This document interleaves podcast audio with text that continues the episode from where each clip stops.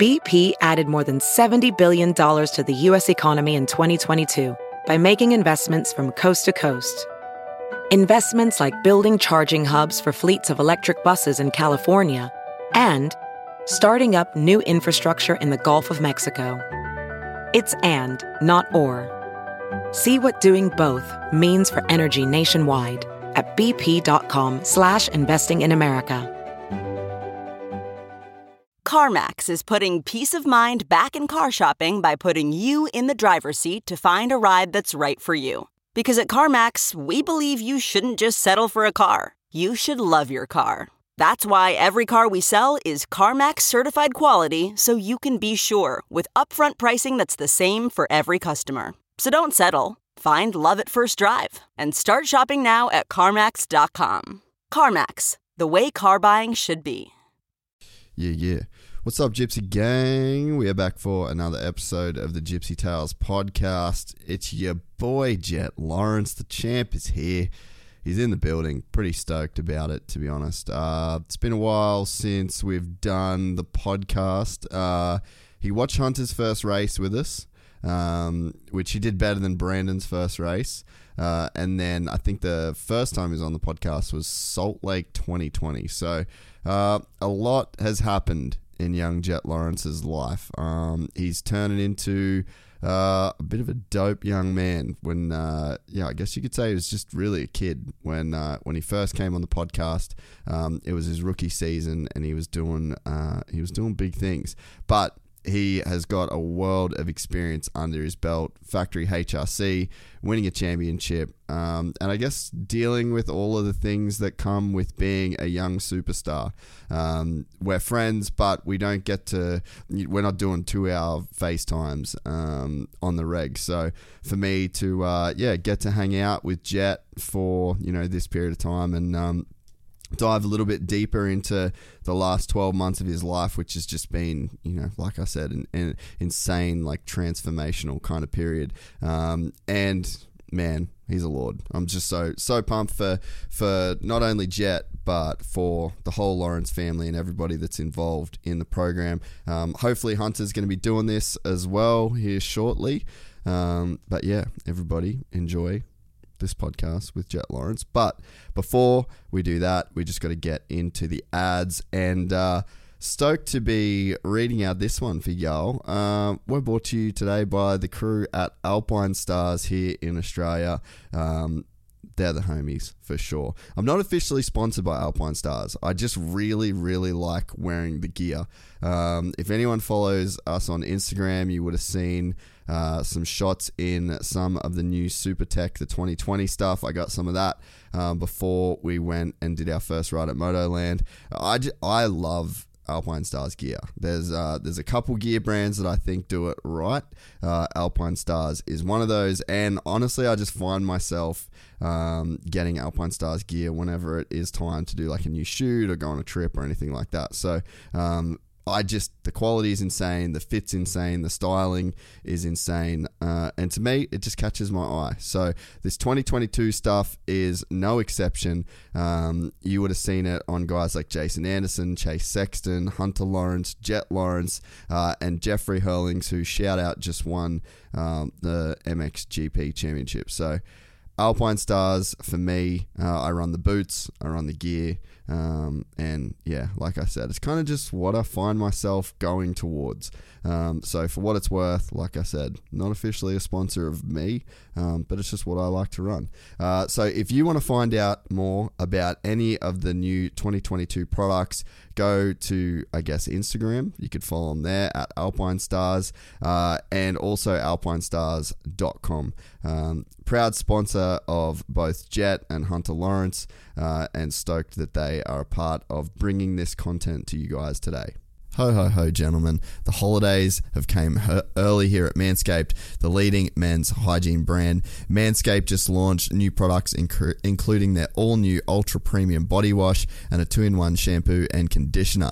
I need some. Uh, it's time to give yourself, or being the holiday season, someone else who needs it, the gift of beautiful skin, hair, and of course, in trademark Manscaped fashion, balls this holiday season, go to manscaped.com and use the code Gypsy Gang for 20% off. It is time to leave your significant other some milk and cookies at the bottom of your chimney, if you know what I'm saying. And I'm talking about the Manscaped Performance Package 4.0. We've all been there, we've all nicked our nuts. We don't need to go there anymore. We've got Manscaped. Inside the Performance Package 4.0, you'll find the Signature Lawnmower 4.0. This electric trimmer has proprietary advanced skin safe technology to reduce cuts on your nuts. Now, this is to reduce the chances of cuts on your nuts. Gentlemen, if you're a hack job out there, well, you're just going to be in trouble across the board. But since I've started using Manscaped, Fortunately, I've walked away from every one of my shaves unscathed. The uh, Manscaped Performance Package 4.0 also includes the Crop Preserver, uh, the Crop Reviver, and the anti chafing ball deodorant, moisturizer, and toner. It's time to keep your North Pole feeling and smelling fresh. If you're interested in just a real overall hygiene and care pack uh, for down there for the nether rod. Uh, you can get 20% off plus free shipping with code gypsygang at manscaped.com manscaped.com. Every guy out there needs to add Manscaped to their wish list this holiday season. I can't believe it's holiday ads. Uh, we're also brought to you by the guys at Boost mobile boost.com.au. Uh, they are giving away an epic boosted summer pack, which you can enter now at boost.com.au. Um, this prize pack is insane. Uh, they've got a uh, Trek mountain bike, there's an Oakley pack, there is a Sharp Eye surfboard, Dot electric skateboard, a Boost uh, refurbished iPhone 11, and a year's worth of data. Um, which is their $300 SIM plan. So head to boost.com.au, get yourself in the draw over there. Um, the only bad thing about that Boost prize pack is the fact that I can't win it. So get in there, boost.com.au. Have a browse around if you need a new phone. Uh, their uh, refurb phones are insane. That's what I run. Um, and all I use is Boost. Um, I've got two Boost phones actually. I've got uh, just because we smashed through that much data here. So boost.com.au. Get in and win that boosted summer pack. As always, we are brought to you by the guys at Fist. Guys and girls, got to stop saying that. They're, they've got a whole crew over there now at the warehouse. Uh, shout out to the guys and girls at Fist Handwear. You can head to fisthandwear.com, pump in the code Gypsy Gang. Fist do worldwide shipping too. So you can, wherever you're listening to in the world, wherever you're listening to this podcast, you can go to fisthandwear.com worldwide shipping. The guys and girls there will get it out to you. Uh, I made the mistake. I've, if you listen to the podcast regularly, you'll hear me talk about the Breezer glove. That's my favorite glove from Fist. Uh, but went to Tassie on the weekend, and it was freezing cold. And all I took was my breezers because they're my favorite glove. Didn't check the weather, got caught out. Uh, so I will be uh, running the uh, cold weather gloves that they do. They really work. I run them when I go and do the bike tour in Vietnam. Um, so fist handwear, they've got you covered in all conditions. Just don't be an idiot like me and not pack them. Uh, we're also brought to you by the guys at Rival Ink Design Co. You can head to rivalinkdesignco.com, use the code Gypsy Gang. It's going to get you 15% off. These guys are the best in the game. Uh, I'll actually post another photo on my Instagram uh, of the jersey prints that they just did for us. They smash it every single time. Um, so graphics, it's the only thing that goes on our bikes, and the jersey prints as well. They also wrap Sammy's van. Like they just kill it overall, kill it. Uh, we're also brought to you by the guys at Cricks Tweed. If you're in the market for a new or used vehicle and you're in southeast Queensland or anywhere in Australia for that matter, we've actually had uh, members of the Gypsy Gang buy cars from all over Australia. Um, head to crickstweed.com.au, give him a buzz, call Kyle. He's the man. He'll get you sorted. Uh, and without further ado, the great man, Jett Lawrence. Gypsy. Gang and they come and get gypsy. Gang and they come and get gypsy. Gang. I met a gypsy. Gypsy gang. I met a gypsy. I was uh I was blowing you out to Hammer yesterday that you didn't want to drive here, and he's like, he's got a fucking Rolls Royce right now, as if he wouldn't want to drive that. Yeah, dude. I don't. It's like the the time of the actual thing is fine. It's just like when you're actually in the car because we got like there's nothing. Like soon as I'm done here, I'm going to like our engine guys dinner like everything's so like tight in our day Yeah. that like traveling it sucks because it takes up so much of our day. Yeah, nah, I feel you, bro. That's uh, yeah, that's one of the things I've lived there. I know what it's like. It fucking sucks. The traffic, the whole traffic Yeah. deal is just a nightmare. But hey, at least you're in a rolls. Makes it feel good. What's the deal with that thing? Yeah. It's um we just had it for did uh AJ mention about that like Moto Academy thing that uh Yeah. we that he's doing? Yeah. I'm doing like a partner thing with him and we did like kind of an opening kind of thing of like the app and it's like uh I'm at like kind of my at the we're at a local pool but we're making it seem like it's at the back of my house in a pool and then he shows up and like this is kind of the start of it. He shows up kind of I'm in the pool relaxing and then he's like, "Hey, what are you doing? You ready to film today?" And I'm I have no idea it was today and then it's like, "What?" So he ends up chucking me a shirt, then we get out of the pool and we're going to his car and he got like the uh, like a little to- uh, Chevrolet Spark, like a real Yeah, tiny like yeah. almost like a smart car. And he goes like opens keys like, "You ready?" go to track. I'm like, "What? No way!" And he's like, "What? What do you mean? I got like as good as a I got the upgrade." And then I'm like, "No, I got something better." And then we go and walk to like the garage, and the garage opens, and it's like the Rolls Royce, and it shows that we're driving off in it. That's So it'd be pretty cool. We're gonna have chicks with it in it also. I'm like, nah, I don't think it's more. the Rolls is already cool enough. Yeah, yeah, yeah. We don't need we don't need to be two chains up in this bitch.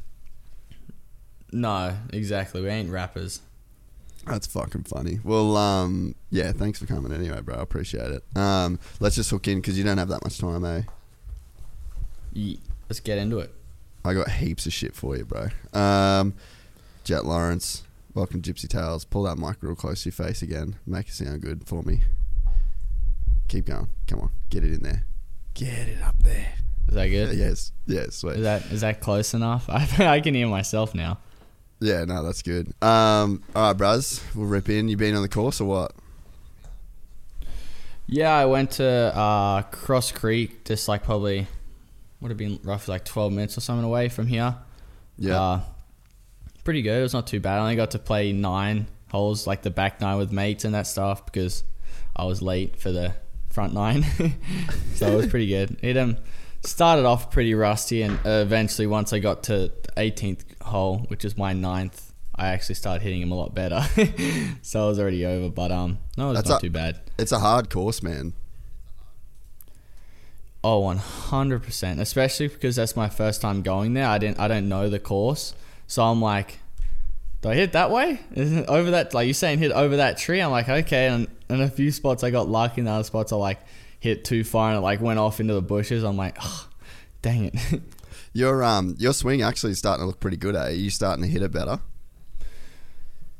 Yeah, I'm starting to get a little more consistent. Uh, it's kind of like just knowing, like my problem is I can hit them fairly straight, like I have a slight draw to them, but every now and then I might hit, uh, it won't draw as much. Sometimes it goes straight, so I kind of need to like adjust where I'm aiming Yeah. towards like where I want to go. Because my problem today is like I was aiming straight to the flag, like lined up, and they were going right. So like, because I come so in, like when I come through, Yeah. I come down and in through so much and out that Yeah. I'm probably a little lazy with the uh, club face, so it pushes that way, and it's a straight. Like it's not like it's gone to a different postcode. It's still like in the same spot, but it's just a little too right. So I just kind of learning that and and trying to get my swing better and better. I'm still pretty sloppy, but I'm wanting to get that better and better so then I can whoop some people's asses and go bet money on them. are you are you better or Hunter at the moment? um, it kind of depends on the day because he's like he's got a different swing. He doesn't swing as hard, but his swing works for him. Yeah. Like it, he's He's like can like Kevin use his swing very good. Yeah, he like uses it very well. Like his driver, he kind of not slices it hard, but like a little bit. And you always see him like aiming far left with the driver, so like like he knows what he does. So every now and then he Yeah. might hit a little too straight and it won't curve as much, but he knows it. Where I'm like, I'm I have I swing so hard, but I think I like I just turn my body so hard. So every now and then, like the only problem with that is is sometimes my hands are a little slow. So Yeah. the club face will be open and I'll end up going right. Then other times I'll get it good. I'll put a slight draw on it. Yeah. Other times I might have a bit too quick and make it hook. So I'm like, that's my main problem. Like I can, my swing path is pretty straight and good. It's just more the club face knowing where that's at and being Yeah. more consistent with that. But um, it's mainly depends on uh like the day. Who's who's Yeah. feeling it, who's not? Because like whoever's feeling it, the, always the other person doesn't. It's like kind of you can't really like go up against each other because one's t- feeling terrible and the other one's feeling really good. That's fucking funny. I can't wait to come and smoke both of you guys, eh? Oh, you wish you would have. I You know. wouldn't even make it past the women's tee. Dude, and Jacob as well. Like Jacob's gonna cop it. I can't wait. All of you, these are all gonna get smoked. And I'm I've I've for it. actually gone. I've already gone golfing with uh Jacob. Did you beat him before or Paula. did he beat Um. From the back. I'm better now. he's be- you better now. He's like I'm better now. Jett's like you what? better Oh be yeah, better. it was a yeah, it was a rough one that one day, wasn't it? Oh yeah, yeah. Oh, I remember that day. It was a we went in big debt with golf balls. That's so good. All right, so 2021 season. If you have to give yourself an overall grade report card, let's go. First semester is Supercross. Second semester is outdoors. Give yourself a school Okay. grade. First semester. I'm gonna go. I'm gonna give that a solid F. I'm giving that an F. You flunked Soupy. I mean, no. Uh, yeah, I'm. I'm gonna go. Let's go F plus because I got some races, but I lost it in just dumb decisions. I mean, I got the same amount of wins as Colt as the guy who won it, but he just had his stuff all sorted. Where I had a lot of terrible race, uh, terrible races. So F plus. That's fair. And so, uh, motocross, I feel like this is actually not going to be as good as what people think it is. This grade you're going to give yourself. no, it's um the grade. It's not even A. I think it would be more of a B, B plus. I, I'm saying feel B like minus. I reckon That's a good. Actually, yeah. Let me. there's a there's Yeah. some room there. You've got It's some cutting room. close to a C, uh, C plus. Yeah, I, I'm, gonna, go- I'm. We'll just go with a B. We'll meet in the middle. We'll go with B. All right, We're gonna fair go with enough. B because, again, I had a bit of a slump in the middle and was riding terrible, but I did climb out of that hole, so that Yeah. kind of bring the grade a little bit up in the end. Yeah. No, that's that's a fair that's a fair assessment. Yeah, because I, I know of conversations that we've had.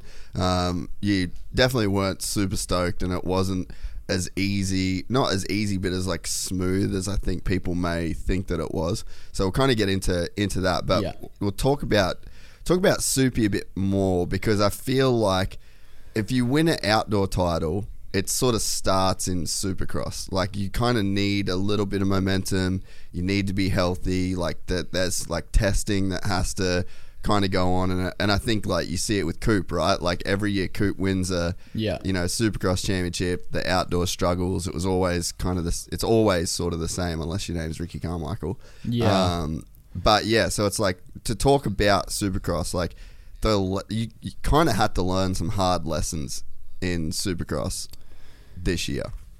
Yeah, no, no, exactly. You do, you really do. I mean, I learned, I learned the hard way for sure. Um, I didn't get the, I got pretty harsh injuries. I mean, one I got pretty lucky on, but most of it's a very, Supercross is very, very unforgiving. Hmm. I feel like if you're not like the tiniest thing, and my obviously main things is whoops, but because I'm so, but the main thing is that's not the whoops were difficult. It's because my mental, I'm too confident, and I know what like I know what I'm doing in the whoops, and I'm too confident that I go come in with so much speed, and whatever happens, I think I can Superman it out like this. Yeah. I can be Superman, and I'll work it out through. And that was my main problem was my mental. It wasn't because I couldn't hit whoops. Most of the time, I'm pretty sure I was the fastest in the whoops. It was just because I would try and push the limits. Like I was already like the fastest guy in that sector with whoops, but because I know I'm so much better, I try and find more and more and more out of it. Where my flat turns were terrible, where Colt was really good in flat turns and Christian, and losing other stuff like I would lose on a lap time. I would lose most of my time on the most basic. I would always be slower than everyone on the like basic section. Like at uh, the one I can only come to mind now is Indy two, the one that I did my shoulder and and uh, across the start straight. Uh, was the finish line section. You go that little jump left, another triple right, over and then under the tunnel. I was Yeah. like two tenths off there, two or four tenths off, and it's the b- most basic thing. And I it I know why, but I'm trying to work on it because the more technical stuff I'm fine with. Like I can do technical stuff. It's just the basic stuff somehow. It uh, I'm not the fastest there, but uh, yeah. So the whoop stuff, it's it, it's so interesting. Like you talk about whoops, that's just exactly some James Stewart shit. Like James was so dialed through the whoops and had so much confidence, and I feel like all the best Supercross races, like Ricky Carmichael was a gangster through the whoops, Chad was a gangster through the whoops, James was a gangster through the whoops. Mm. Like it's a it seems like a real common thread that if you're going to be a champion in Supercross, like you you're going to be one of those dudes that can just dominate it. And do you remember what race it was, Rones? What was the whoop section that was? Uh, I think it was it like right after the finish line, and then there was a set of whoops, and then that big left hand bowl turn, and you were just That was Salt eating that up. Was that Salt Lake? Like that there Yeah, was Salt an example of round. just ridiculous, ridiculous whoop speed. So where like where does that Yeah. confidence even come from? Because I know I know Daz is a guy that's uh, he's really hands on with the coaching stuff. Like, did you guys just figure out the whole whoop thing yourself, or Um, we obviously had the help of Johnny O'Mara. Uh, Yeah. Christian Craig did help quite a bit because when I started Supercross, Craig was on Geico also. He was my teammate, so he helped quite a bit.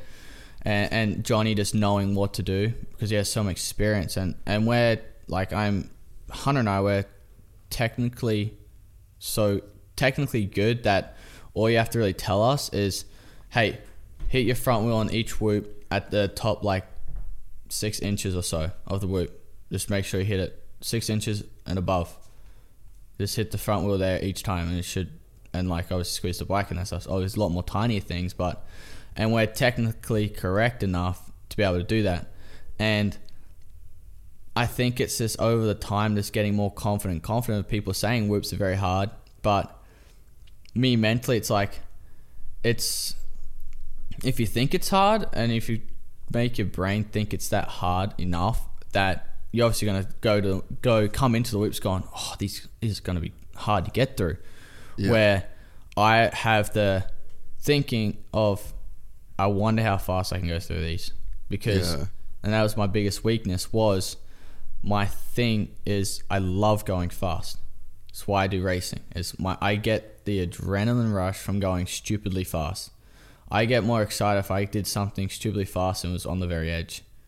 But it doesn't always work out. As you've seen, Indy 2, I was just pushing it and it bites you sometimes, but that also, it's a weakness and a strength of mine because I can Yeah. look at any whoop and go, okay, I can, I can, I can get through these. And once I get through them, and if they're really, really hard ones, I'm almost better at those because I know, okay, these ones are hard ones. I just need to hit every one.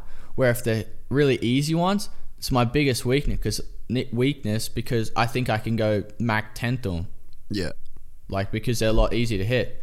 So that's like when they're big hard ones, it's like, oh, okay, that's better for me because it's like I don't have that other thought of going, I can go faster through these. Where if they're easier, I have that little Yeah. guy in the back of my head going, you can hit these faster. Yeah, you can hit these faster, can't you? I'm like, yes, just send it through it. Just we'll hold it wide open. So it's like that. That was my biggest weakness. And and after that crash, I think it was at Indy. Uh, I think that was a good like, you're a dickhead. Why do you keep like?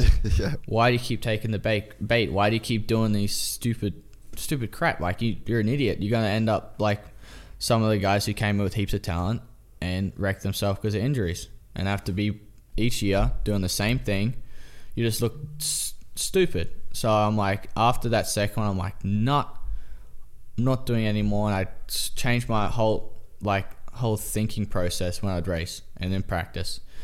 And I won more races when I was at like eighty percent, eighty five percent in Yeah. Supercross than I was at hundred. So Man, that's a that's kind of a like you said, you learn the hard way. But I mean, it, it was pretty crazy to watch um, you have that shoulder injury, definitely not be um, 100%, and then almost look better the slower that you rode. I mean, that's got to be Yeah. a, like a little bit of a mental. It's got to be well. It's got to just be a head fuck essentially. But you know, from there, like you can learn from that and go. I don't need to win every single race. and that and it was the like it was hard for me because the biggest thing is I hate disappointing. That's like another thing. Like I do not dis like I don't like disappointing people, especially Yeah. ones close to me. Like other people out of my circle. Like I mean, I can disappoint you it won't like bother me as much. But like my dad, my trainer, mechanic, team, if I disappoint them, I felt like I've just f- failed. Like everything, I h- hate it. Always hate. That's why at Indy two, I lined up for the main event. I'm like, this is my mistake. Yeah, I did it, and I'm gonna fix it. I'm not just gonna back down. And I've always been taught to never back down from anything. And the team was, was even telling me, "Dude, you don't have to do it today. Like you, you're fine. You have many years on the way." I'm like, "No, I'm fine. I'll, I'll race. I'm I, like, not quitting." Like, don't know you're not quitting. It's just like it's a smarter decision. I'm like, no, just that Yeah. stubbornness and and like once I did the heat race, like I had no strength in my shoulder. I hit a rhythm lane, like the that rhythm lane after the start straight. We go jump in. I hit that, and pulled my shoulder a bit, and my whole body collapsed. And I, I kept going. I'm like, I always have to use more legs, like this this kind of adapting. And I'm I've my dad was up up in the grandstand like freaking well, not freaking just like come on like please be smart here and not doing what Johnny was stressing. The team was just like oh please don't because I was so stubborn. I'm like no I'm I'm not going to give up. I'm not I can still get this. I'm still close. I can still win because I had that bait at at uh Houston too when I won and I won it fairly easy I'm like okay, I should be, I could win any all these races even at eighty percent. Or so I just had that in my mind. I'm like, yeah, I may be hurting now, but I can still be close to winning. Like I said in my mind, yeah, I can get a podium even for how I was. But just kind of thinking just before sighting lap, I couldn't even get my goggles on. yeah, Like I, I went to go put my helmet on, and then I just got my helmet on. Like I look like all crippled, and then I go to put my goggles on, and like I lift, lift literally just lift my shoulder a bit. I'm like, oh, I can't. Like in the last chance, I had my mechanic help me put my goggles on.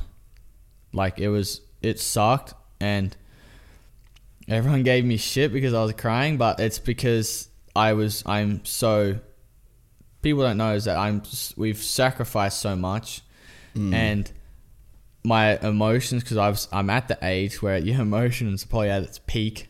I'm still your balls are turning into a- an adult. My whole- yeah, my my balls are dropping. Like my hu uh what do you call it? Hormones are through the roof at this age probably. So like and the emotion got and I am an emotional person. Like I tend to like lose my crap or like and, and I do get emotional sometimes but and that dislike because it's something I loved and Yeah. I felt like I disappointed people that kind of hurt it hurt it worse like made it worse almost that I Yeah. felt like I failed fa- failed my family failed my trainer team and all that stuff so I, I like I hated it like absolutely hated it Man, But I think the the the best. team. uh, you well, I think the the best athletes are the ones that it's almost like winning's not the main priority. It's like not losing is the main priority, and then Yeah. winning is the default that comes from not losing. So it's just like just Yeah, so exactly. so scared And- of losing. Yeah, exactly. And and most of the people, like if you look at most of the champions, they don't have much money. So they'll- and their parents didn't have much. Where you see the people who do have parents are wealthy, like you may get one in very like one in a million almost. Like you very mm. rarely have a person had their parents have had money in that stuff and they made it like, and and it's funny because most people like I feel like in the over here they they can race and they still have something to fall back on.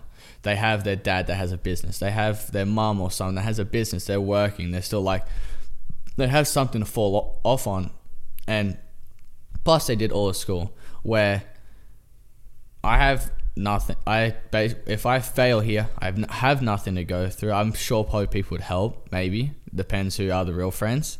At the end of the day, um, but my parents don't have any money. I'm paying them to be able to have the visa and that stuff so they can stay here with me. So I have that risk of it's not like oh I fail oh we can try again another time. It's if you Yeah. fail, you're done. So I have like that's why I'm so Hunter and I are so hard on each, on ourselves than uh, probably other people are. It's because we have nothing to, to go back to, and my parents have sacrificed so much that we're trying to do everything we can to give back to them to make those five or so years of those hard times trying to going through Europe and that stuff try and make those disappear with uh, the future and how uh, how successful we become so yeah No, I, hey, dude, I, I feel you, man, and and it is cool, and I think that one of the things that it's not like a bad rap, like so. This is my head's like, I fucking care a lot about you and Hunter. Like you two Yeah. are really good dudes that I really, really want to see do well because you deserve it, and I know exactly where you mm. boys come from. You're in a hard position, and it's like you've got this media machine behind you, or not media machine, but you've you've got like your own machine. Like Myrtle is killing Yeah. it. As much as I Yeah. hate to admit it, Yes. he's killing it. and Yeah, Jeremy, is, 100%. you know, is killing it. Red Yep. Bull, like the whole team that you guys. It's a small circle, but it's a really good circle. You've got your dad, you've got your mum, you've got Truman. Like there's a whole kind of crew that's sort Yeah. of around what you guys are doing, right? And they're doing a really good job. And what they're doing is they're making it look fucking easy. They're making it look easy for you. Like you've got the merch Yeah. drops, you've got the Jett Only fans thing. You, you like you're starting to look like a celebrity, and you're enjoying Yeah. it, which you should. You really Yeah. should enjoy exactly. this stuff that you've worked for. But that's going to start coming with, and I think you've already felt it. People that think you're not serious and that you don't want it and that you are fucking around and that you are going to be like a Travis Pastrana or a James Stewart or, you know, like a Josh Hansen, any one of these dudes that were like these fucking kid prodigies that it all, you know, the Yeah. shit got to their head. And it's like, you like to dress nice, you like cool clothes, you like cool shit. So you're, I think, honestly, man, one of the hardest things that you're going to have to face in your career is if you want to be this guy, like if you want to be Jett Lawrence, if you want to be the guy that you're setting yourself up to be, you're going to have to deal with a lot of that shit. And it's kind of already started, you know?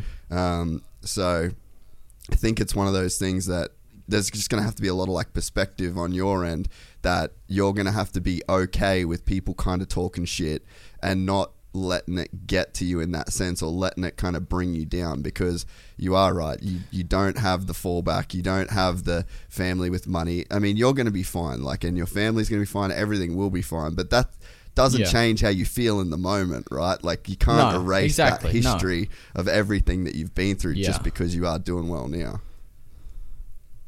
Yeah, one one hundred percent, and and it's like you know how we are. We talk so much crap that like when people do talk crap, like I mean on social media, like if I see that, I'm like say it to my face and like, and then like most people don't get say something, don't get punched in the mouth because they're behind a phone.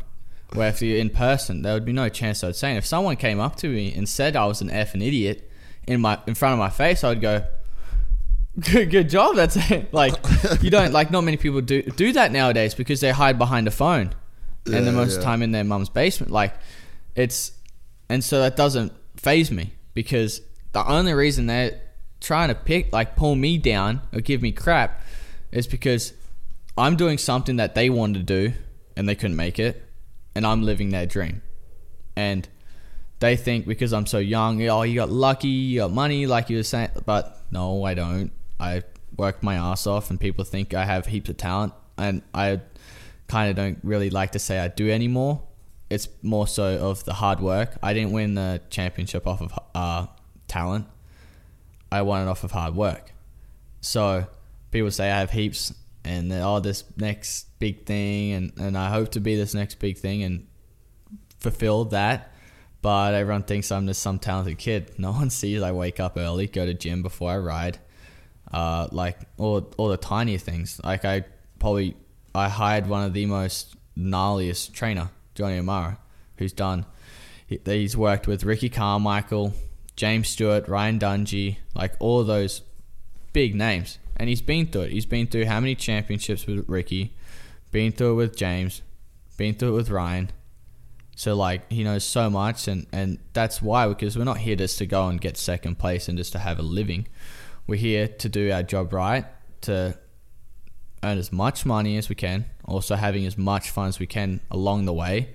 Yeah. But the main thing is to win titles. Yeah. Do you think so? I hope my hope for you is that you can be as dominant as a guy like Ricky, or as you know, like a the guy that can just like go out and and win championships just consistently and just be like this superstar, right? But also be the guy that can like be the sort of celebrity dude and you know go to the moto gps and go around here and and you know like kind of live that celebrity kind of like high profile life. Like in my people can look down on that if they want to but they can get fucked in my opinion. Um, because i personally think that the sport like the sport needs that. The sport, if it wants to go to the next level, it's like we need a next level athlete. And I think that, you know, it, it takes like one guy to put the sport on their back in a way. And fuck, like it's a lot of pressure in a, in a way. Um, but it's like there's a there's a guy out there that can handle it, and it's like, can you be that guy? And it's like, I just Yeah, hope exactly. that I hope you can be the guy that can do, win these championships and win all these races, but also enjoy the fuck out of it and like milk it for everything Yeah. that it's worth and like live that you know really rad lifestyle. Like you know Danny Ric, bro, he's the he's the example of a guy, and same as Jack Miller. Like Jack is fucking killing it, man. Like multiple wins this Yeah. season in MotoGP, multiple podiums. Danny Ric got a win. Like, and those boys are Yeah. the most humble, down to earth legends that I've ever met. Yeah. Like those boys are as fucking legit, as legit as it gets, right? But they're and they're doing it. Like they're making heaps of cash, they're having heaps of fun, Mm. and they're getting great results. So like it can be done, but there's like this weird ceiling that people want to put on like supercross or motocross guys. Like they don't there's never really been a guy that's like burst into that superstar kind of realm. And I think James could have been that guy, but maybe he didn't want to be that Yeah. guy because I, I think you got kind of got to want it. You kind of got to be open to it. Um, Yeah, and I yeah, heard I he didn't really like much of like the fans. I heard like Hmm. he wasn't much of like a big crowd person. That's why he kind of got a private jet because he didn't like the big crowd, so he could just fly to the races. Yeah, so I mean that's the thing. It's like he was that James was that level of like gnarly talents, just the most talented, freakish guy of all time. But when it come to you know he had the MTV show and he did that, but that comes with people talking shit on you and people wanting to pull you mm. down, and then that can be pretty uncomfortable if you aren't kind of prepared to deal with that, you know.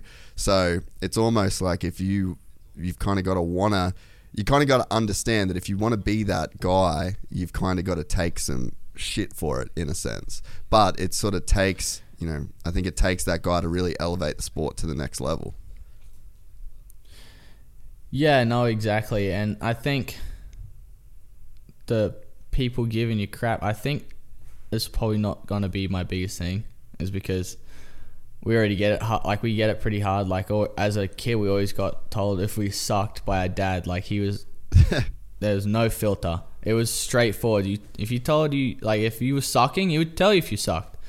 Sometimes like you would just throw someone at you, would be sucking that bad. That's how you know you're really sucking bad. If you picked up there's anything.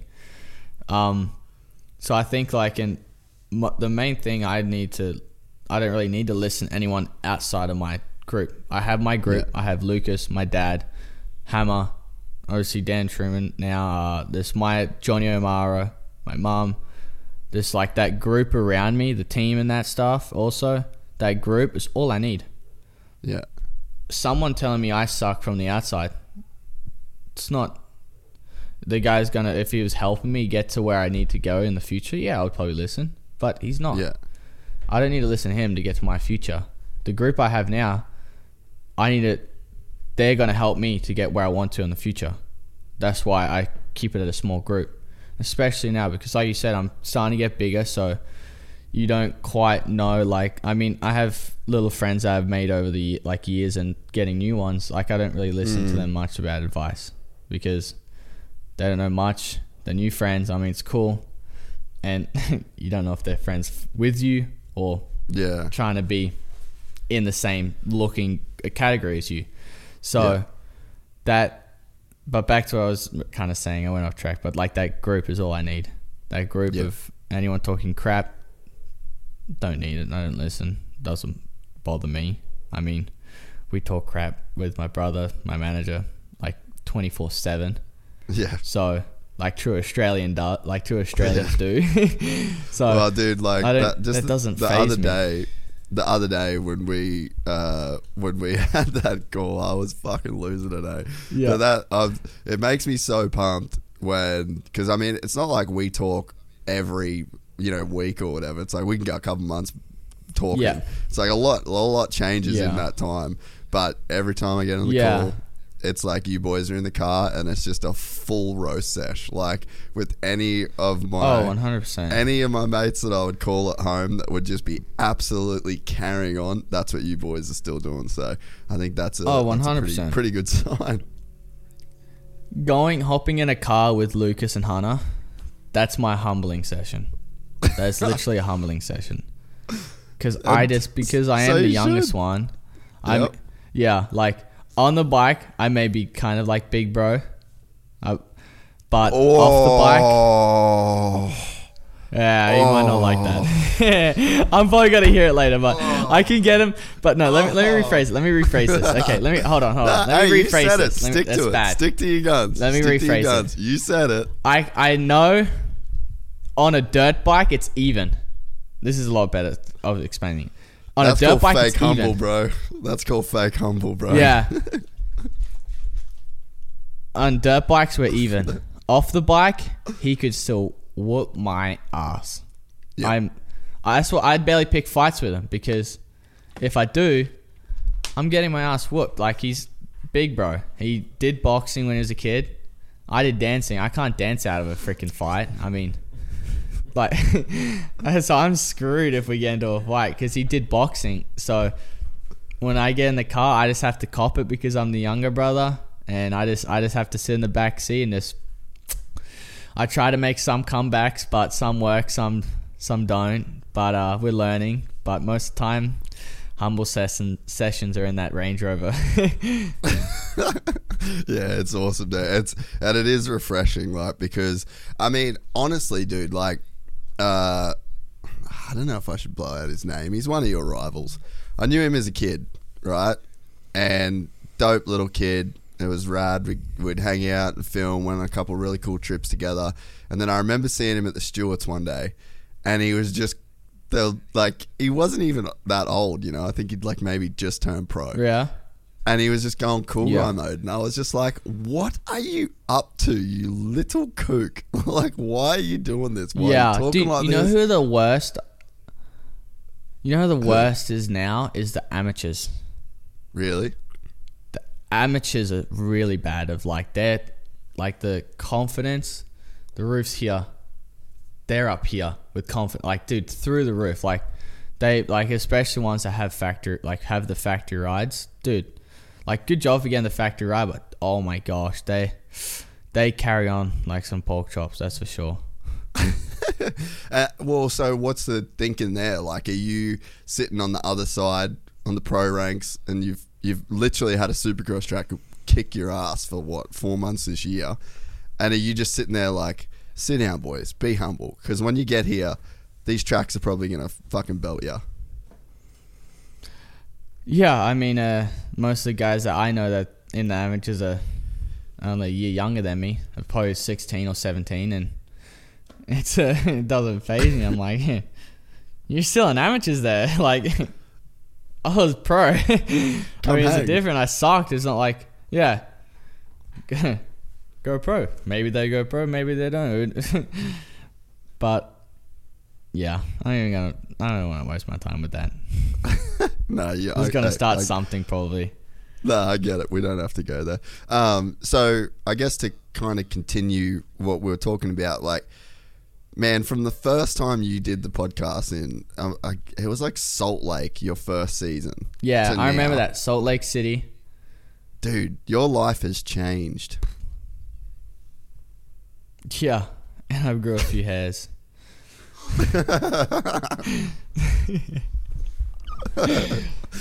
I think it's changed in more ways than that.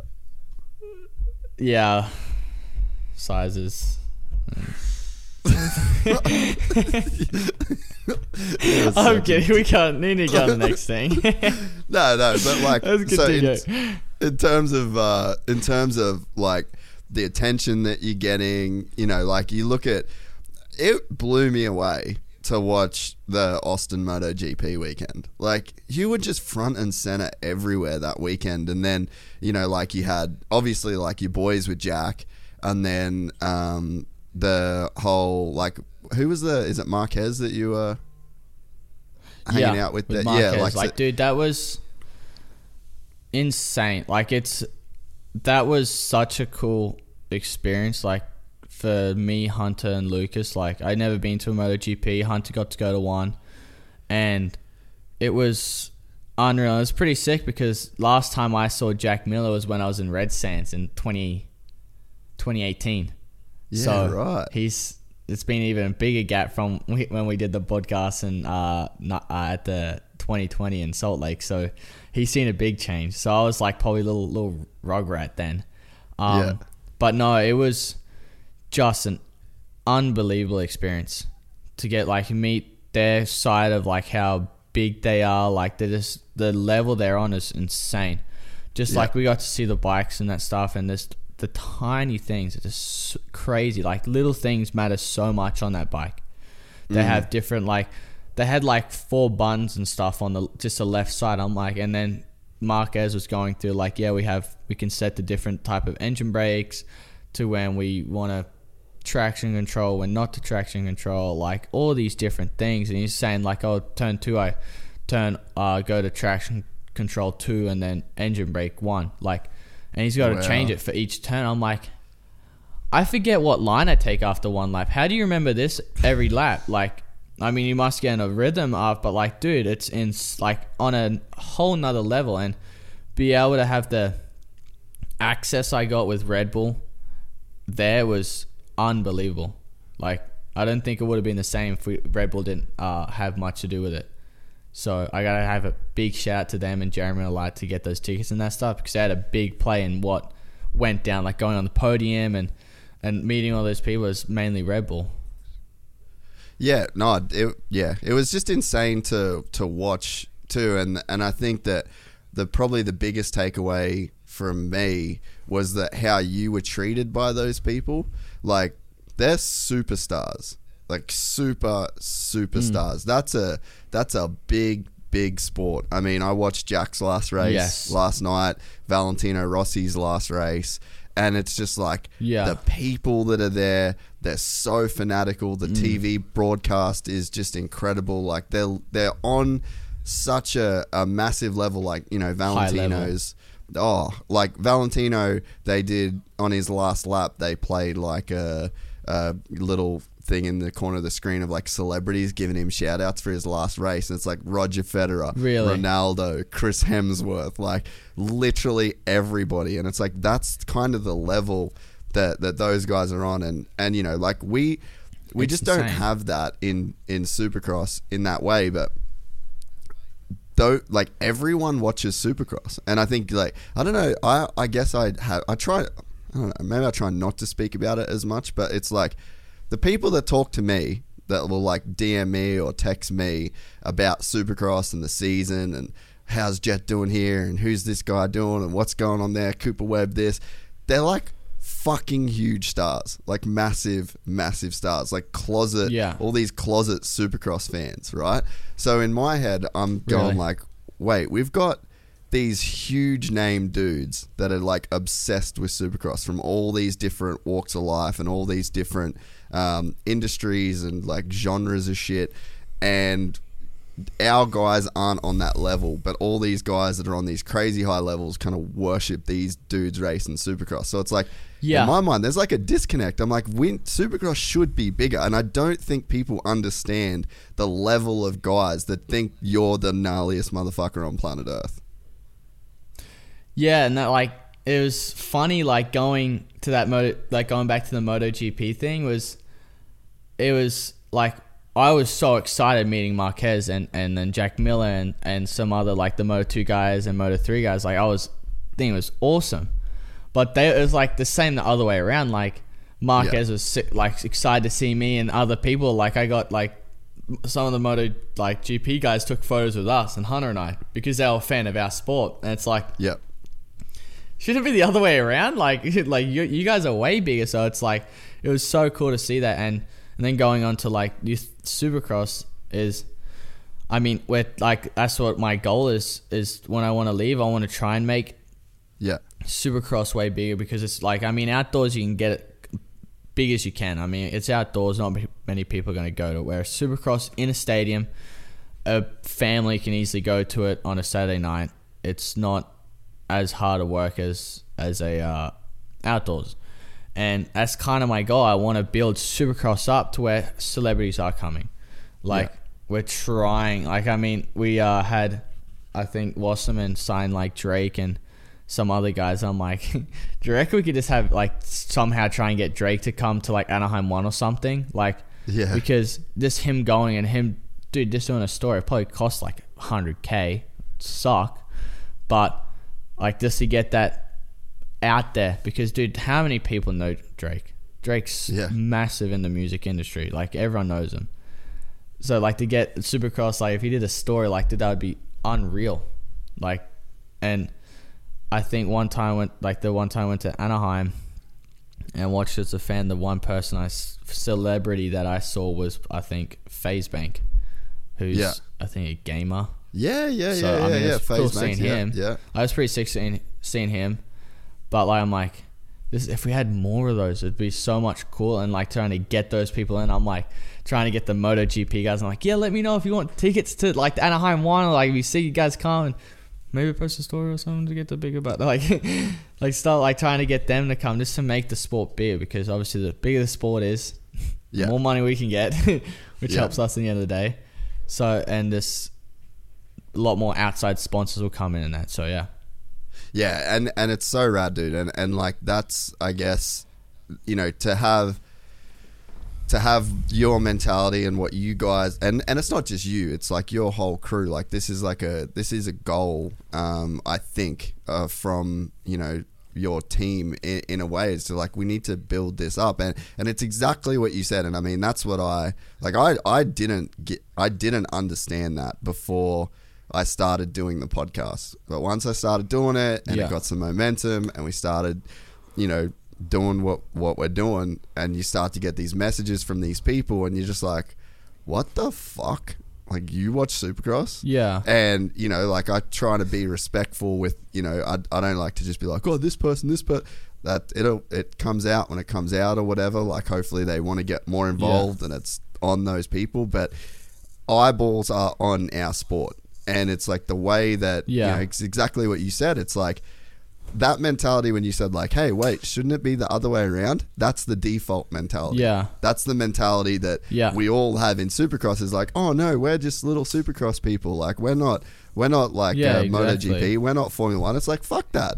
Like you're on that level Yeah. in that way. trying you know? to get like, you- there. yeah. yeah, but you, you've got the you've got the respect of these people, and and it's not just you; it's everybody. Like the all the guys at the top. Like I know there's guys that just fully think Cooper Webb is like the gnarliest animal of all time. Which in Supercross, the dude's an absolute is, savage. yeah. Like his his mentality Yeah, and the way that you know, like the way that he thinks. So people are like people in all these other sports look at that guy as like, oh, I want to fucking have that Cooper Webb big dick energy.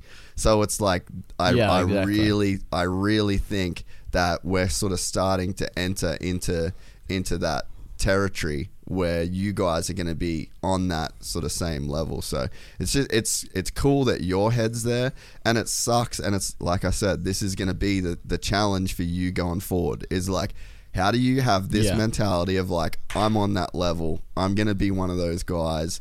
You know, we're gonna elevate. This. like it takes a certain level of like cockiness in a sense to kind of think Yes. that you can be that guy.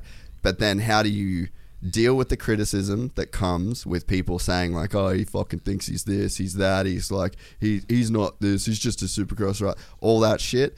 How do you like disregard that and then stay that humble kid that can sit in the back seat and just get roasted by everybody? It's like that's going to be that balance and then the hard work and the you know the putting it in Yeah. because I, I mean I know you've spoke to like Pastrana and you've spoke to Hansen. They're both guys that have you know been these like young phenoms and that obviously travel Travis crazy successful, but he wasn't the dude that changed Supercross. Like he created freestyle, you know.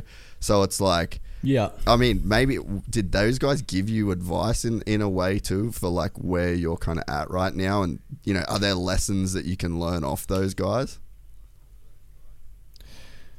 It was funny. Like the main the main thing they said was kind of keep doing what you're doing. It was the main thing out of both. It's just like Yeah. especially Hansen said, your setup already is way more ahead than what he said he was at at my age. It's ahead of like way ahead of him. He said, and he said this the main thing him and and Travis they both said, just keep doing what you're doing. Keep putting in the hard work, and don't try and rely on your talent. And since then, I've kind of gone off like, yeah, he's, he's right. Nowadays, you can't just go off talent. Everyone's training. Training's normal. It just kind of depends who's training harder at the end of the day. And so, what did they give you any insight into like what they uh, thought they kind of did wrong and what they wish they would sort of change? Um, I think uh, the one, one thing that uh, Hansen said was just like he didn't like he you got to have that don't care a little bit, but he said I didn't care enough. Like he said I didn't care too much. Like he says I, I anyone who tried to give me advice I would give like wouldn't listen. That was the main one from him. Travis, I can't quite remember. I remember him saying, uh, what was it?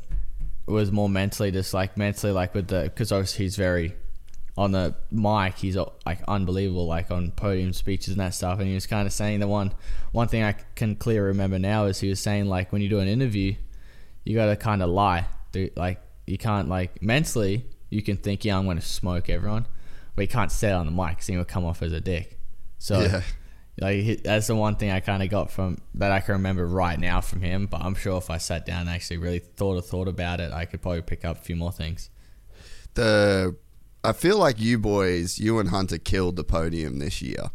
And like every time you're on there, you were like engaging with the crowd and you were, you know, kind of talking shit on each other. Hunter would run up and like, you know, put pour water all over. You'd do the same with him. Like did could you feel the way that the crowd were reacting to that kind of stuff? And to you, boy, it just seemed like two from the you know from the outside, like we're kind of watching the races in the studio, pretty much. It's just like, damn, there's just two boys that are just having fun. And it's like, could you feel Yeah. the energy that came from the crowd, and could you feel the, I guess, like the result of that? And it, is it crazy to you that more guys don't want to do that?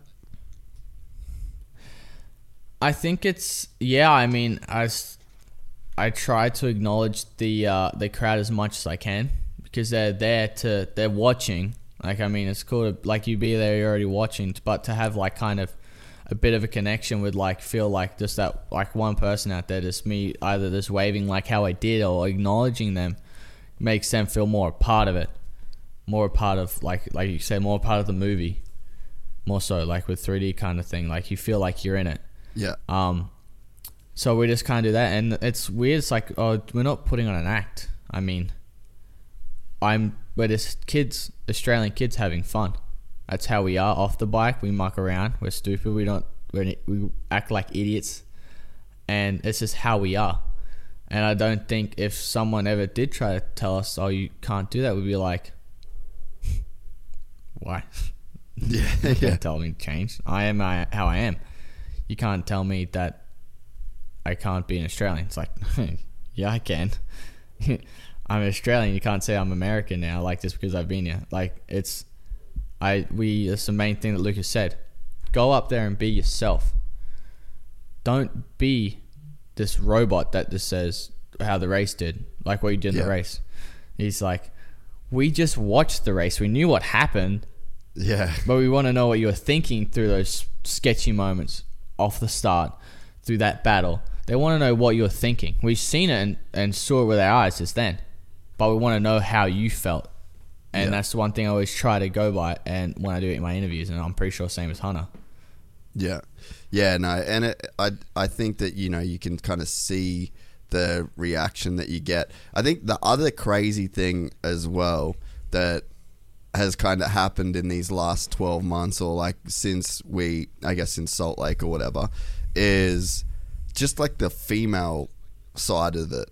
Like you've got, you know, we posted that thing with Ping where Ping was talking about his daughter and then oh yeah, shout out. You guys actually hooked them up at Pala with like a full VIP experience. So that was pretty cool Yeah. to, to see.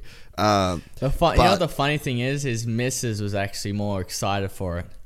Pretty- really, Like I remember his missus was actually really excited to go on that. She's pretty hot too. Shout She had, to like, she had- she had a like white she had a white shirt on with like two donuts. It was pretty funny. that is so. I, was. I seen a I seen a post of it and I was dying laughing. And I'm pretty sure uh wasn't even in the photo. He was taking the photos as the girls. oh, that's so funny. Boyfriends of Instagram spec.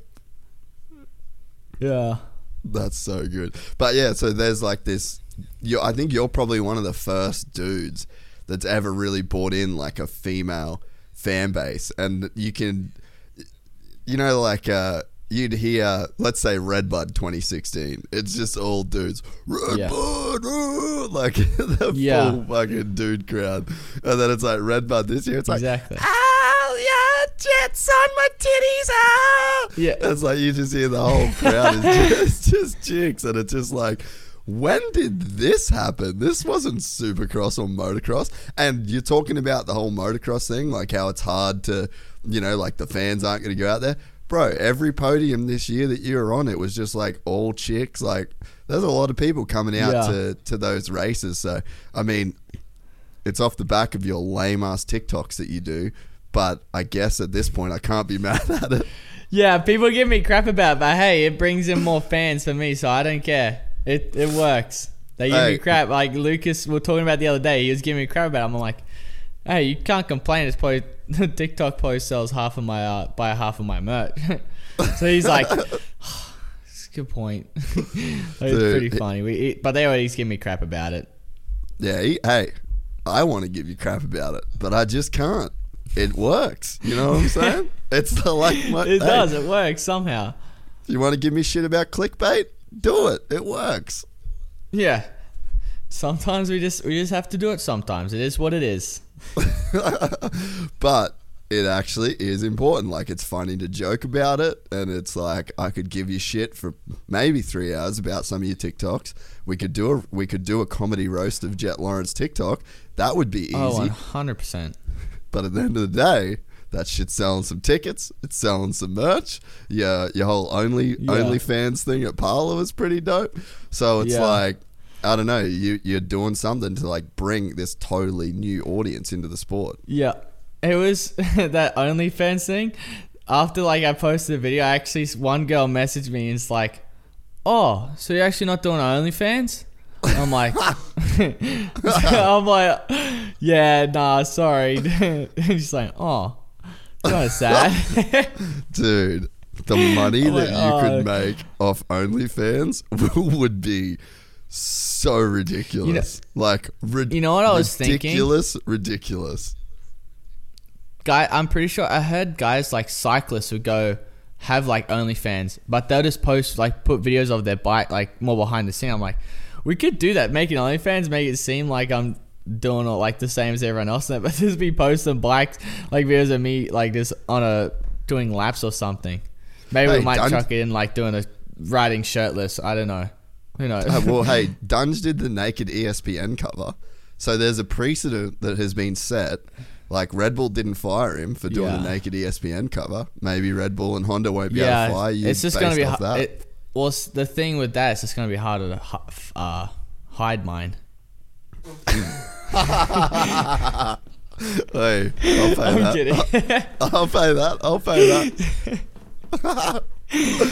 oh, no, no, we were let's joking go. about one time like if I actually did do an OnlyFans, I'm like, I'm like, no, I'm like, mom, at least I don't have to worry about my DPs getting leaked. It's just gonna be on OnlyFans, like, because my mom's like, what? No, we're not doing it. Like, uh, we just give her so much crap, Oh, poor Emma. so it's pretty funny. Yeah, You shouldn't be mean to your mum. She's we gave her a few ex. Yeah, we give her some grey hairs. That's for sure. Poor Emma. Jett Lawrence, Yeah, OnlyFans. exactly. You you heard it here first. Yeah.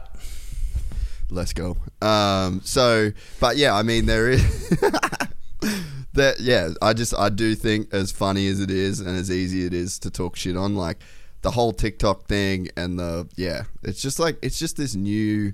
Uh, it's just like a totally new way of doing stuff, and it, it does just seem to really be working.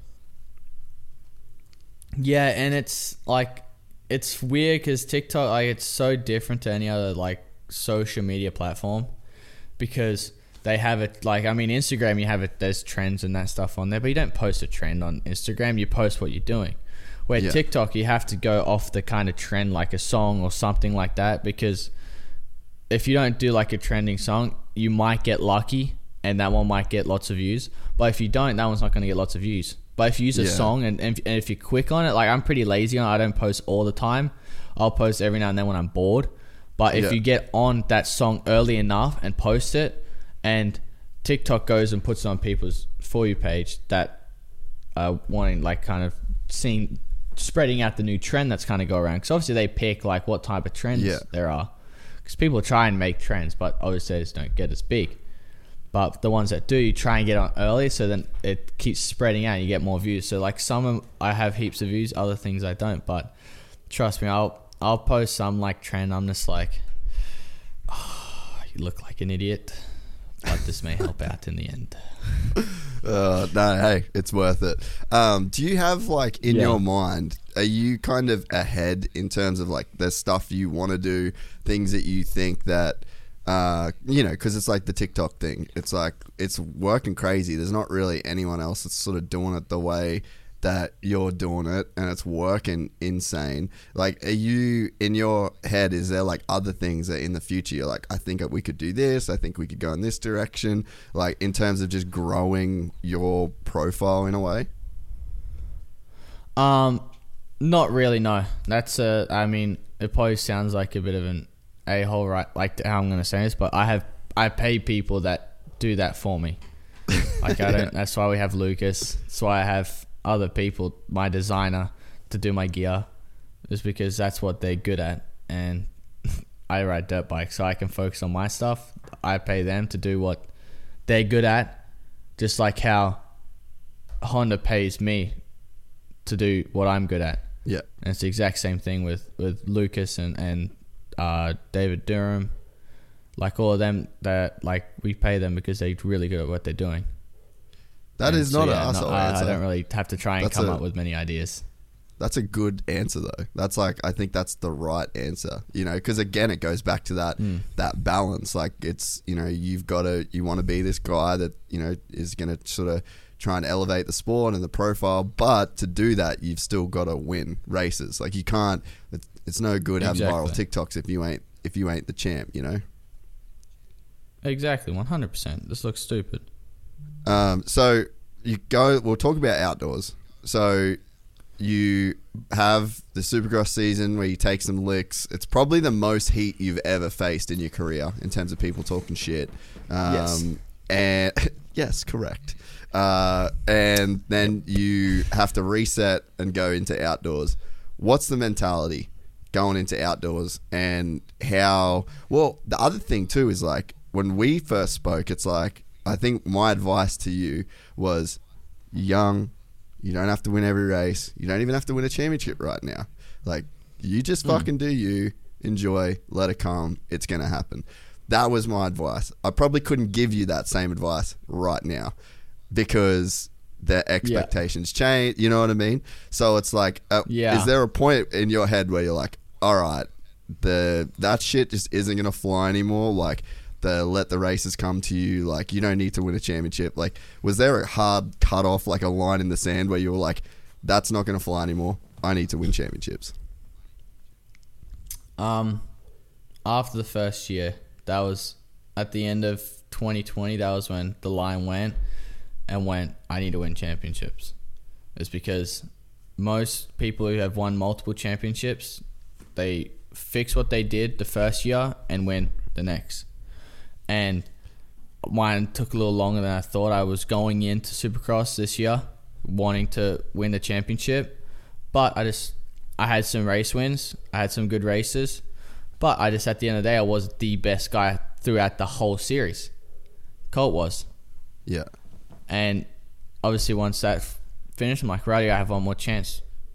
I have outdoors, and this the main thing is just I it wasn't that I need to win is I need to be the strongest guy. It wasn't that I need to win. It was I need to be the strongest, the smartest, the most technical, the smoothest, all the things put together. And I know and bec- I know I'm a good enough rider.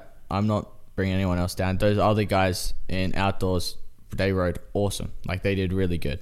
Like they were really hard to race up against. You always had to be on your toes.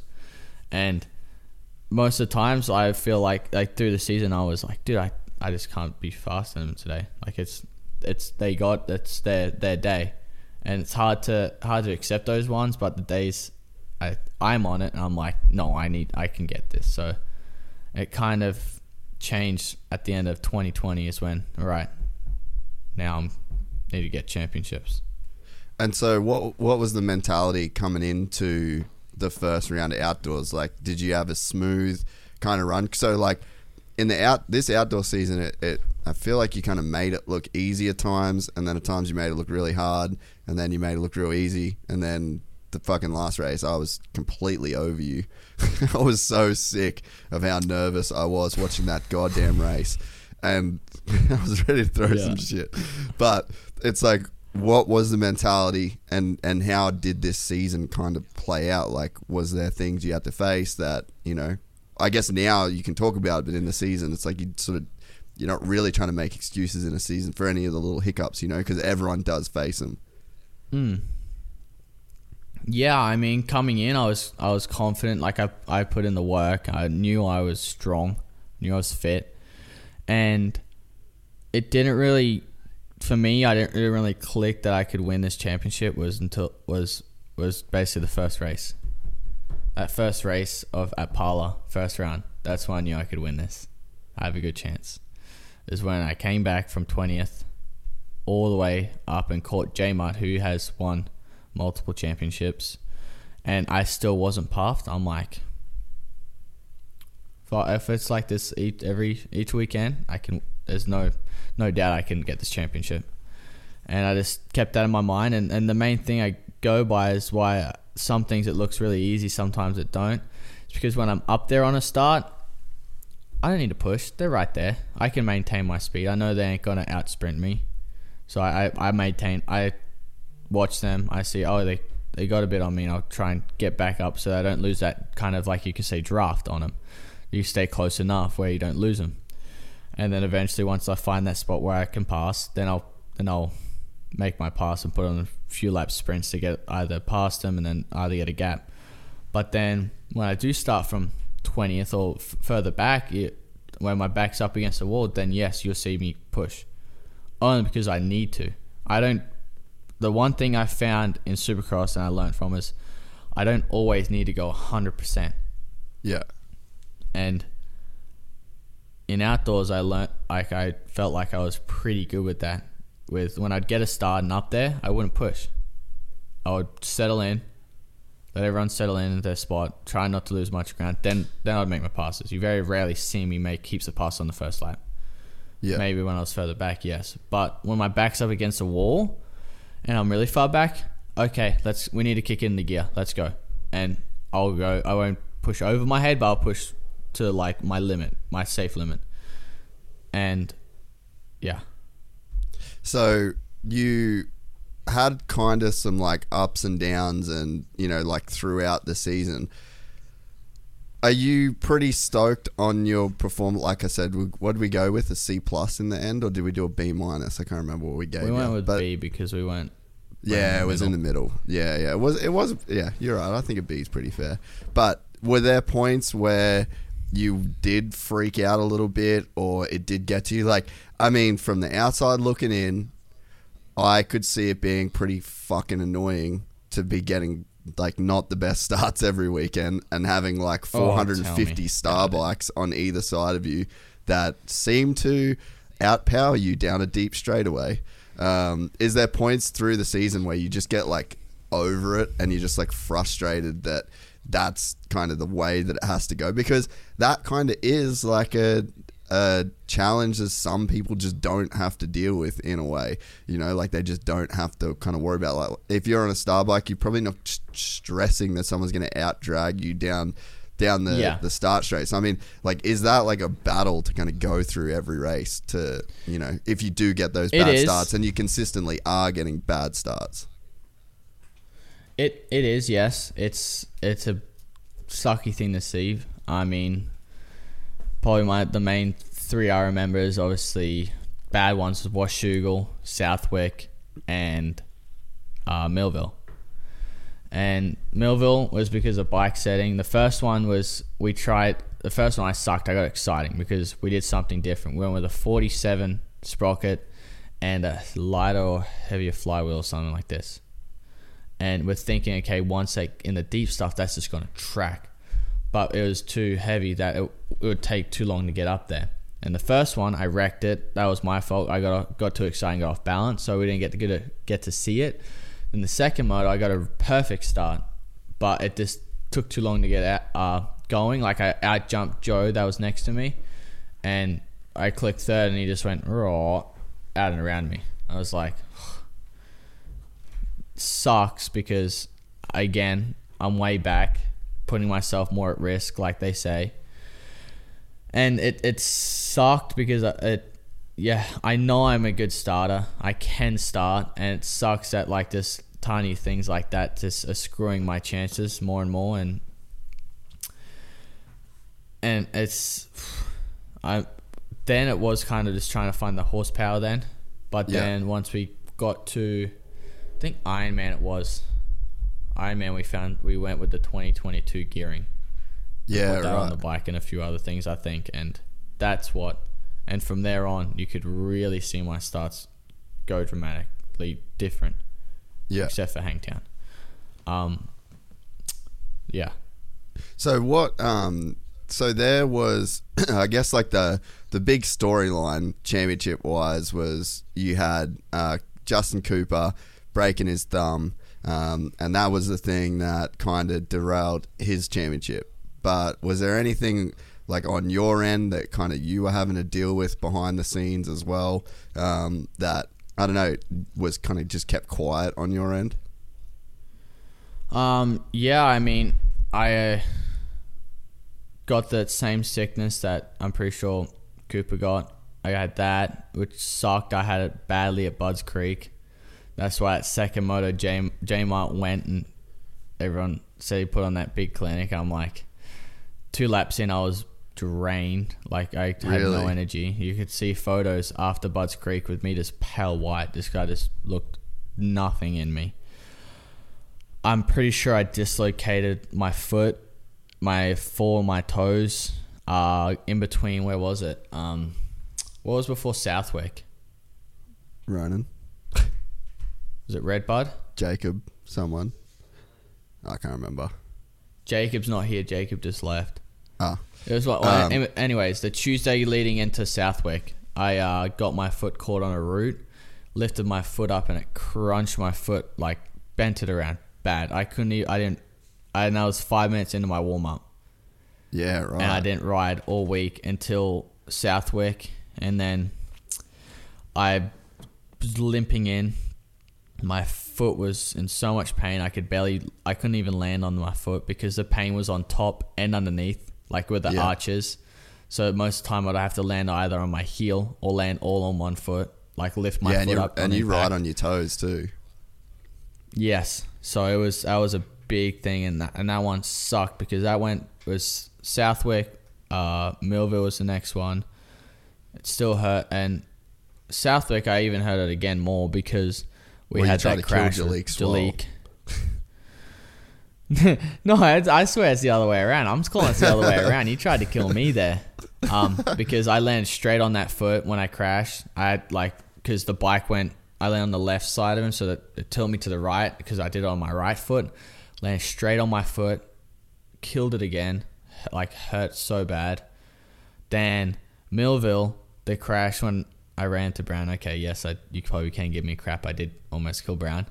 Um, that one I went over and my heel slammed the ground, but like the back of my heel, but did like because it was such a heavy impact, it like kind of flicked the toes a bit and hurt it again. I'm pretty sure you can see on the video, like I kind of half limped back to the bike. So I'm like, oh, and it just started to feel better again. So I put it back in time again. But Yeah. thankfully, after Washu, I was able to fully heal before that. But I had those. Those probably my main two things. I mean, I had, I hurt, I tweaked my thumb at Washougal on that uh, heat lap. Remember my sketchy moment to the whoops? At Nah, I didn't see my that. hot lap. No. Um, I tweaked my right thumb. I went, jumped in, jumped again, went over, over jumped like the little triple, and it blew my hand through, like the and like through the like front brake and hand guard in between, and my Yeah. thumb got caught, and it ripped my thumb. So my thumb was painful that week, uh, that whole day. Uh, I'm pretty sure I hurt uh, my wrist hurt somewhere else. I can't quite remember. I did something to my wrist, so I had I had a few little little injuries. I mean, I'm pr- I could have broken something in my foot. It hurt enough to feel like it was broken, but I'm pretty sure I think I just dislocated them. And because I didn't, I was in Florida. I didn't get them popped back in till Friday or no Saturday morning. So it's a pretty painful week. And uh, and so Southwick, while we are kind of talking about that, how rad was it to? Like, obviously, you had a pretty tough weekend, but to see Hunter do what he did uh, in Southwick to go one-one, obviously his first overall, and then the first time he'd gone one-one. I mean, how rad was that to experience? And I mean, is that something cool in itself that, like, you can have a shit weekend and then Yeah. if Big Bro does good, it can kind of make it a good weekend, even though it is a sucky Yeah. weekend. Like, can that kind of give you It's a good w- momentum?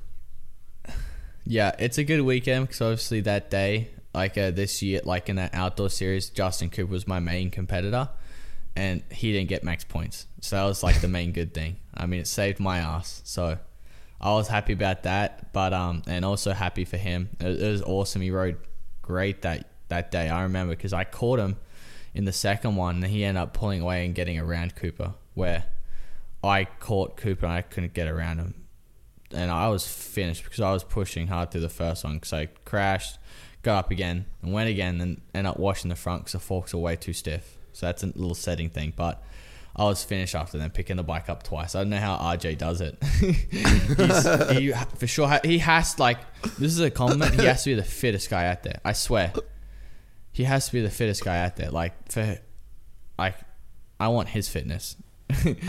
um, but Was- yeah, back to what I was saying is No, keep going. Sorry. he uh Hannah it was awesome. It's it's a it was a bad weekend for me, but also a good weekend, like you said, because Hunter got it. Cooper didn't get max points. Sucked for me, but it kind of evens it out to be a bit of more of a good day.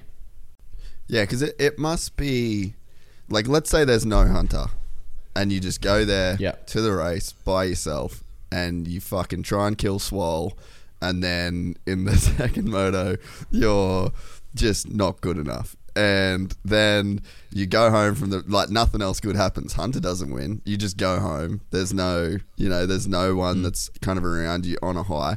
It's like I could see that low just like being a lot lower than what it would be, as opposed to you've got your big brother that goes out, absolutely Yeah. smokes everybody, and you know, like you said, takes some points away from Cooper, and then you're like, obviously he's on a high. You're happy for him. Your dad's happy for him. Lucas is like the whole crew.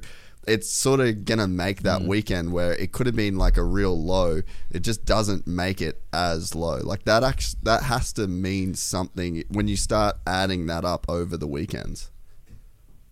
And and like the main thing is like with because that weekend he was so on a high and my weekend sucked really bad.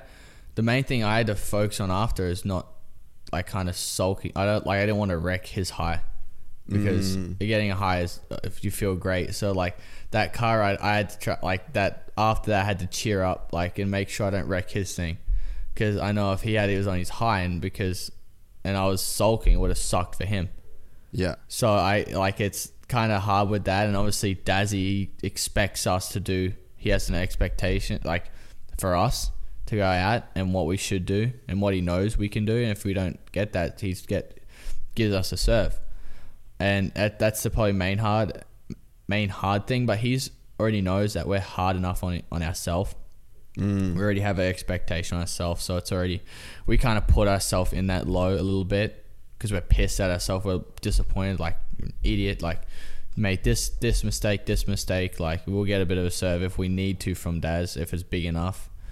But so yeah, Man, I don't know that you're. I guess you guys do talk about your old boy a lot, but I don't know that people understand the level of savage that he is.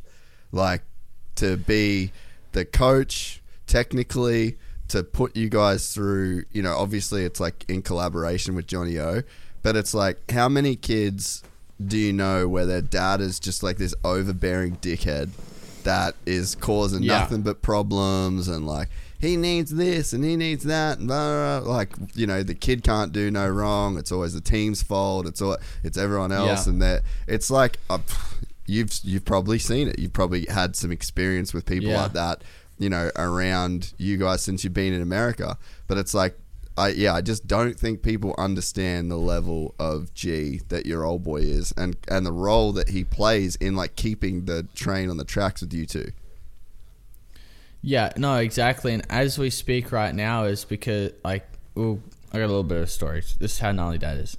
So our mechanics have to drive like 100 miles or something each day to go to work And where where's the I forgot where the Riverside? Honda workshop is. Like it's some no, it's for, like no, it's not Riverside. It's like up like close to Oh, like Los Angeles. yeah yeah yeah yeah yeah yeah I know it I yeah forgot the name. I've gone brain dead. But yeah, it's like a some like it's a good long drive. Like some days are three hours there, some days yeah if they're lucky, an hour and a half or two. And the boys, like we lost one guy because it was such a long drive, and obviously they have a missus at home getting pissed, like spending so long away from home. And some we almost lost our engine guy, but we didn't really made sure we didn't want to lose him because he really is really good. So Hunter and I are renting a uh, building in in uh, Lake Elsinore, so it's close for our mechanics. And my dad, all this week, has been going to there and building everything for the guys to have like a race shop there. So that's how not and because my dad is whatever we need to succeed, we'll do. He's a very if we need to get a workshop here, we'll if that's going to help us succeed in life, yes, we get it. We need this. We'll do it now. So he's a very big whatever we need to do to succeed, we'll do. He, and that's what one thing I've kind of well, it's rubbed off on Hunter and I also. So that's how gnarly Daz is. So he's he's really big handyman. So he's already he's been there all week. All he left early this morning before six or something. Before I even woke up, I woke up at six or six thirty. He was already gone. Already in Lake Elsinore, going to build more stuff to for the boys. Set up air compressor, paint the roof again or something. The, the second coat or all these little things just to help us succeed more and, and make the boys' life easier with travels because obviously they have effect on us also because they're mechanics. So they Yeah. don't have to spend so much time away. They're happy. They they're going to want to work because they're closer. They're a lot happier. They don't have to worry about their missus complaining about getting home so late, and this keeps that whole team wanting more, and it shows that hey, we're not here just for ourselves. Yeah. You're part of our team, and we're gonna look after. We're gonna look after you guys. Is basically what we're kind of getting to. It's like if you need it, if you need this to help you to do your job better, we'll do it. And dad and dad more more so controls that side of stuff. Hunter and I are just kind of like the money person, like this is the card kind Yeah. of thing. But um, that's that's what we're like, and Dazzy's a lot like that. He is whatever we need to do to succeed, we'll do, and that's just how gnarly Daz is. He's did like all last year, uh, the 83 compound, Chad Reed's old place. He was prepping the tracks, plus mechanicking for two guys, for Hunter and I. And he was there from early, first probably the first guy out there and the last guy leaving because he would prep the track, water the track, then clean our bikes, obviously make sure everything's good on those. And he spent all day out there. Thankfully now it's there. It's actually people out there doing that job for him, so he has a little easier now. Thankfully, because the guy worked his ass off. Um, but he's terrible because he's always looking for work, so he's horrible. Even if when he's home, he's looking for something to work. So, but yeah, But- Daz is But Daz you know is what gnarly. he's you know what he's not looking for?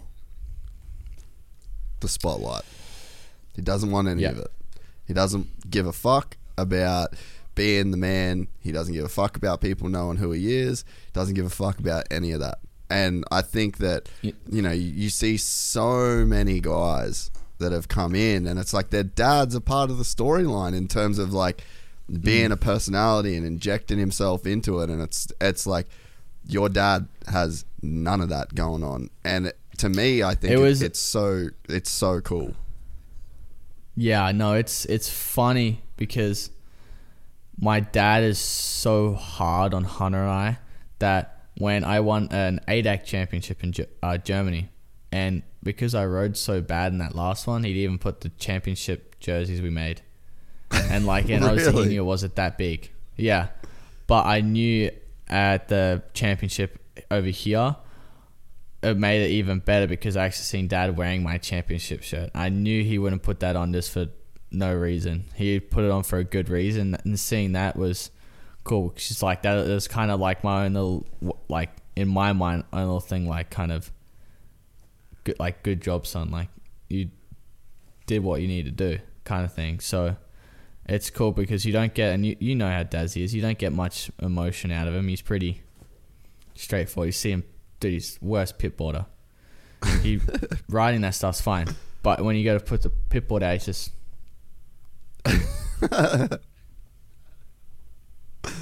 Hey, the straight cold, face. baby. It sucks because you don't know if. Oh, dude, it sucks because like you might put in a good lap, you feel like it's a good lap, and you just got that emotion. It's a straight faces. It's like, oh, sick, Daz. Thanks. A little bit now, he's starting to loosen up a bit. Like we'll look at him. Like if I if we do something cool, we'll look at him. He might go like do thumbs up or something like that. But he's pretty. Don't show too much emotion. Well, Very I mean. The thing is, is that like you know the this is the sucky thing. I mean, hey, I want I've I want that shit too with the podcast. I want people to be like, hey man, great job, you're doing so great. But Hmm. It's like, hey, if I suck, I kind of need to know. Like the people that do the best in life are the ones that like live in the truth. Like, what's the truth? What's actually Yeah. going on right now? Am I doing Yes, good? exactly. Cool. I'm doing good. Thank you. I don't need much more than Yeah. that. Am I doing shit? Give me the truth. All right, I suck. Cool. I'll try and figure it out and do better. You know what I mean? So it's like, yeah, you want Hmm, exactly no. Uh, y- sometimes it feels nice to get the little uh, pat pat on the bum, but at the end of the day, as long as someone's giving you the truth, that is, uh, you know, that's the most that you can want from someone, and that's kind of what you get from your old boy. Yeah. It's uh it's cool because dad dad's always told us like he's he's said a couple times like I don't need to tell you a good job. There's already enough people say that you've done a good job. I'm gonna be here to tell you if you're doing something wrong and fix it. And when he does, and the cool thing is because he never does say good job a lot. When you do, when he does say Yeah. good job, I either say good job swapper or good job like you know you did a good job.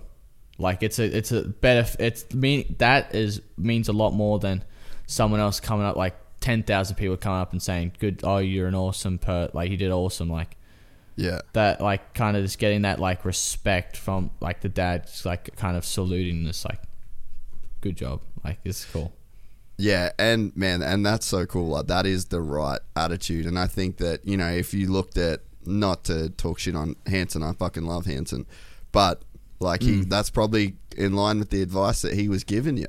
Is you know like he mm. Was fucking cocky, he didn't give a fuck. He wanted, he, Yeah. he was listening to the anyone that would tell him like you're the man, and you buy into it, and it's like uh, there's a um, it's like a you drink your own Kool Aid, you know, like you, you start to believe in your own hype and you believe the narrative. And it's just like Yeah. all that shit, like being awesome and being the man, it's just a story that gets told. It's sort of got nothing to do with, uh, you know, what's sort of actually going on. So I think to, yeah, to have a guy around you and, you know, guys around you, it's sort of uncomfortable. And I think that, you know, the older that you get, the bigger that you get, the more money that you get, all the, you know, the more, more, more, more, more. Like that's really good for the ego. Yeah. Like the ego wants that shit. The ego, the ego wants more of what you want and less of what you don't. And it's like you need Yeah. to. That's the shit that just has to get cut through. Like at any level, no matter how much money you got, no matter how big you get. I mean, eh, we're in a different situation, but it's like same with the podcast, you know, like as it gets bigger and bigger and bigger, doesn't mean shit. You're just the same Yeah. person, you know, like you can't you Yeah. can't feed into we've all got the side of us that wants more, more, more. Give me all the good shit, give me none of the bad shit. Yeah. But it's just like again, the truth. The truth is what you want to hear at all times, no matter how much money you got, Yeah. no matter how many And- races you won. and you know who's actually like kind of very similar to my dad is my mechanic really. he'll tell like he'll tell me like do you remember the videos that Geico was doing in 2020 like when Salt Lake and do you remember Yeah. my mechanic when Yeah. at that one at Salt Lake he was getting roasted because he's like people are like oh he's not grateful he's like he's not like that all the time but he'll let me know when I'm sucking like he'll tell me like dude what are you doing out there like and it's I like that's why I even respect him more and wherever I go I want him to come with me. If I was going Mm. to another team, I would, I would throw a big hissy fit if he wasn't coming until I Yeah. got him to come with me. Because he's one of those mechanics that you don't want to lose. He's Yeah. that good and that dedicated that like and and it's so good now because he was the first mechanic I had when I came over here, and since then we've just been growing, growing, and growing, and like he's basically family now. Like we like we all of us love like love him. He's ride or die basically you could say. He's giving just as much effort as we do off the bike with training. And it's awesome because he'll tell me like yeah t- that was a good good good job mate or like that was a good race. Like you really that was strong and sick. But if it's bad he'll tell you dude what are you doing out there? Like you're like that pass is not needed. Like Yeah. dude and it's it's good to have someone like that because obviously I'm getting to the age now. I mean, like I respect the hell out of my dad, which I feel like most people don't really respect their dad much. But Yeah. because we've grown up so quick and had to mature so quickly, I think we've seen a lot earlier, and I respect the hell out of my dad. And but because he still is my dad, sometimes you don't like I don't you don't want to listen to dad. I, I you could probably like understand like when your dad Yeah. tells you to do something like oh you got to do this on the bike, you're like why are you telling me to do that? You don't even ride. Where if someone else like Johnny O'Mara would be telling saying the exact same thing, because but because it's not your dad, you're like, oh okay, Yeah. like someone else telling you, which is sometimes hard with other things. Which Dazzy knows he's so wise that he'll get like he'll make Hmm. sure like you kind of go through like Christian Christian because I know he'll know I always listen to Christian or Lucas with anything or Yeah. Jeremy like with the, he knows the people I listen to and will do what they say. So he would kind of go around through Christian, get them to tell me, or like Lucas and that stuff. So he knows how it is because obviously, like ev- everyone's been a teenager, a kid where they had a dad and didn't want to listen to him because he's and he's like the best dad out there. I feel like with knowing your side, his side, the boundaries on how to get information to you. Like he's very smart, Yeah. which sucks with some things, but he always finds out somehow, like with anything. And it's cool, and I respect the hell out of him because without him, I would never be. I wouldn't be sitting here. Let's just say Yeah. that I wouldn't be sitting here that if without him. Nah, I, yeah, I totally If agree. Mumsy and, and Dazzy didn't get on that night. Get- Wow, chicka, wow, wow. Do you know where it was? Yeah. Did I ever tell you the story? nah. Do you want to know? What?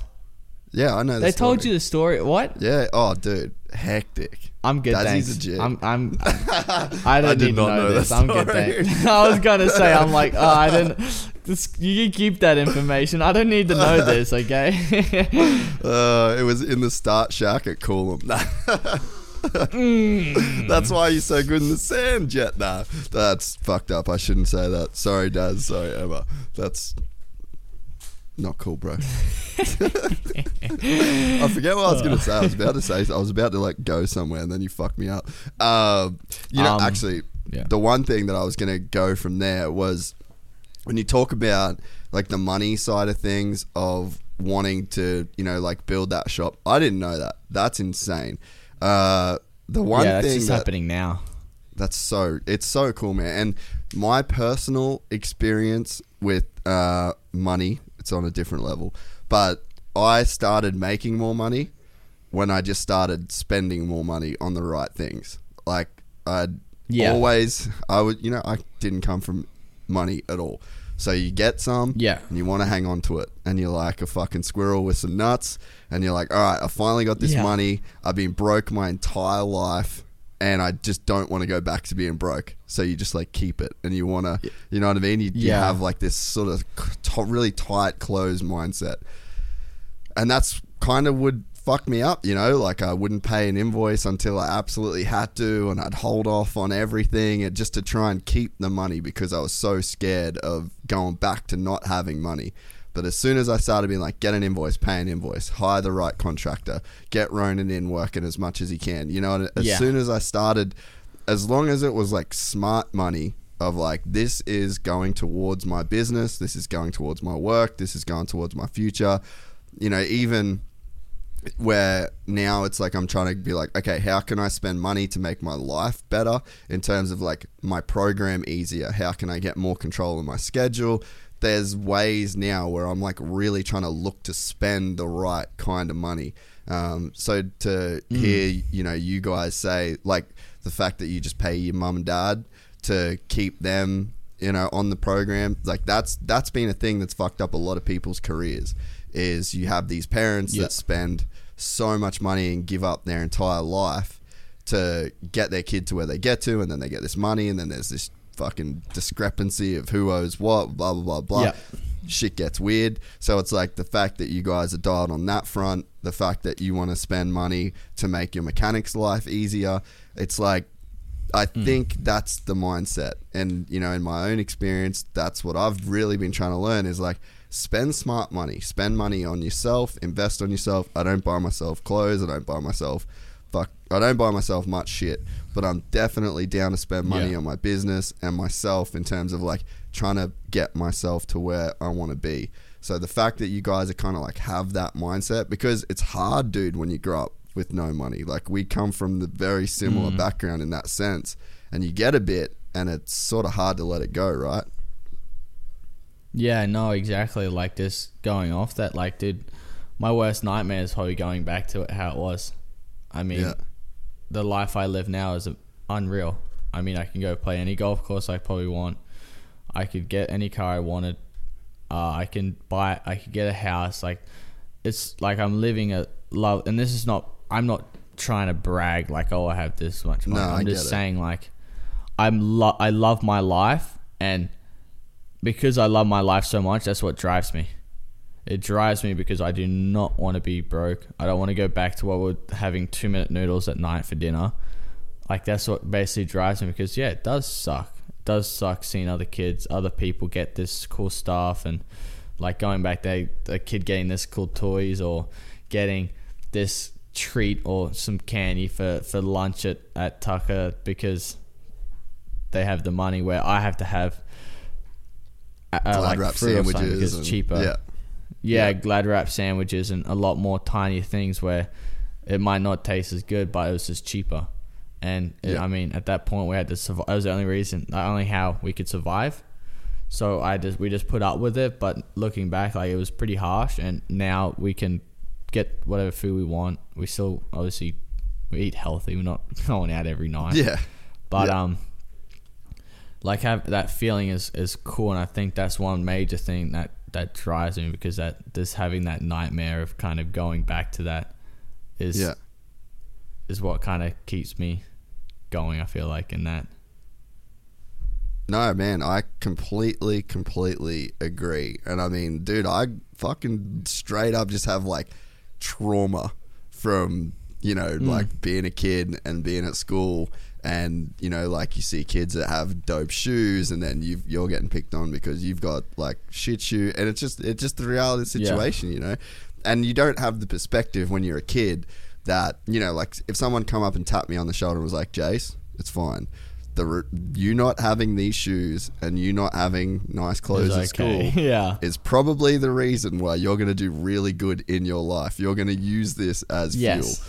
And it's going to get you to where you want to be. And I feel like after 30 years, that's finally caught up, you know? Hmm. But in terms of like the mentality to where you can just like drop that shit. But then, yeah, like you kind of get to a level where you're like, all right, I can't just keep, now that I've like making money, I can't just keep it. You have to spend this shit Yeah. and you have to spend it smart and you've got to look after people that are around you and you know like the mechanics and your parents and it can suck watching that money leave your account but if you're taking care of the people that are taking care of you that shit comes back to you Yes. No, one hundred percent. And going to like what what you were saying, like no, you don't need those stuff. And now that because I do earn good money, it's like it's hard for me because we didn't have money, so I want to get stuff, like Yeah. nice stuff. I want to get nice cars and that. But the cool thing is with dad, it's like if you want to get that, win more races, win more Yeah. races, get more money, buy nicer things. It's plain simple. It's not rocket science. And so that's like one thing. And like we made a bet. Like I, I would make little bets and goals. Like I make goals with myself and I'll make bets with Daz. Like this year with outdoors, I'm like, hey, Daz, if I get a championship, can I get a car? And he's like, yeah. And, then a little bit later, I'm like, okay. I came with, I got a little smart. I'm like, hey, Daz, got a better idea.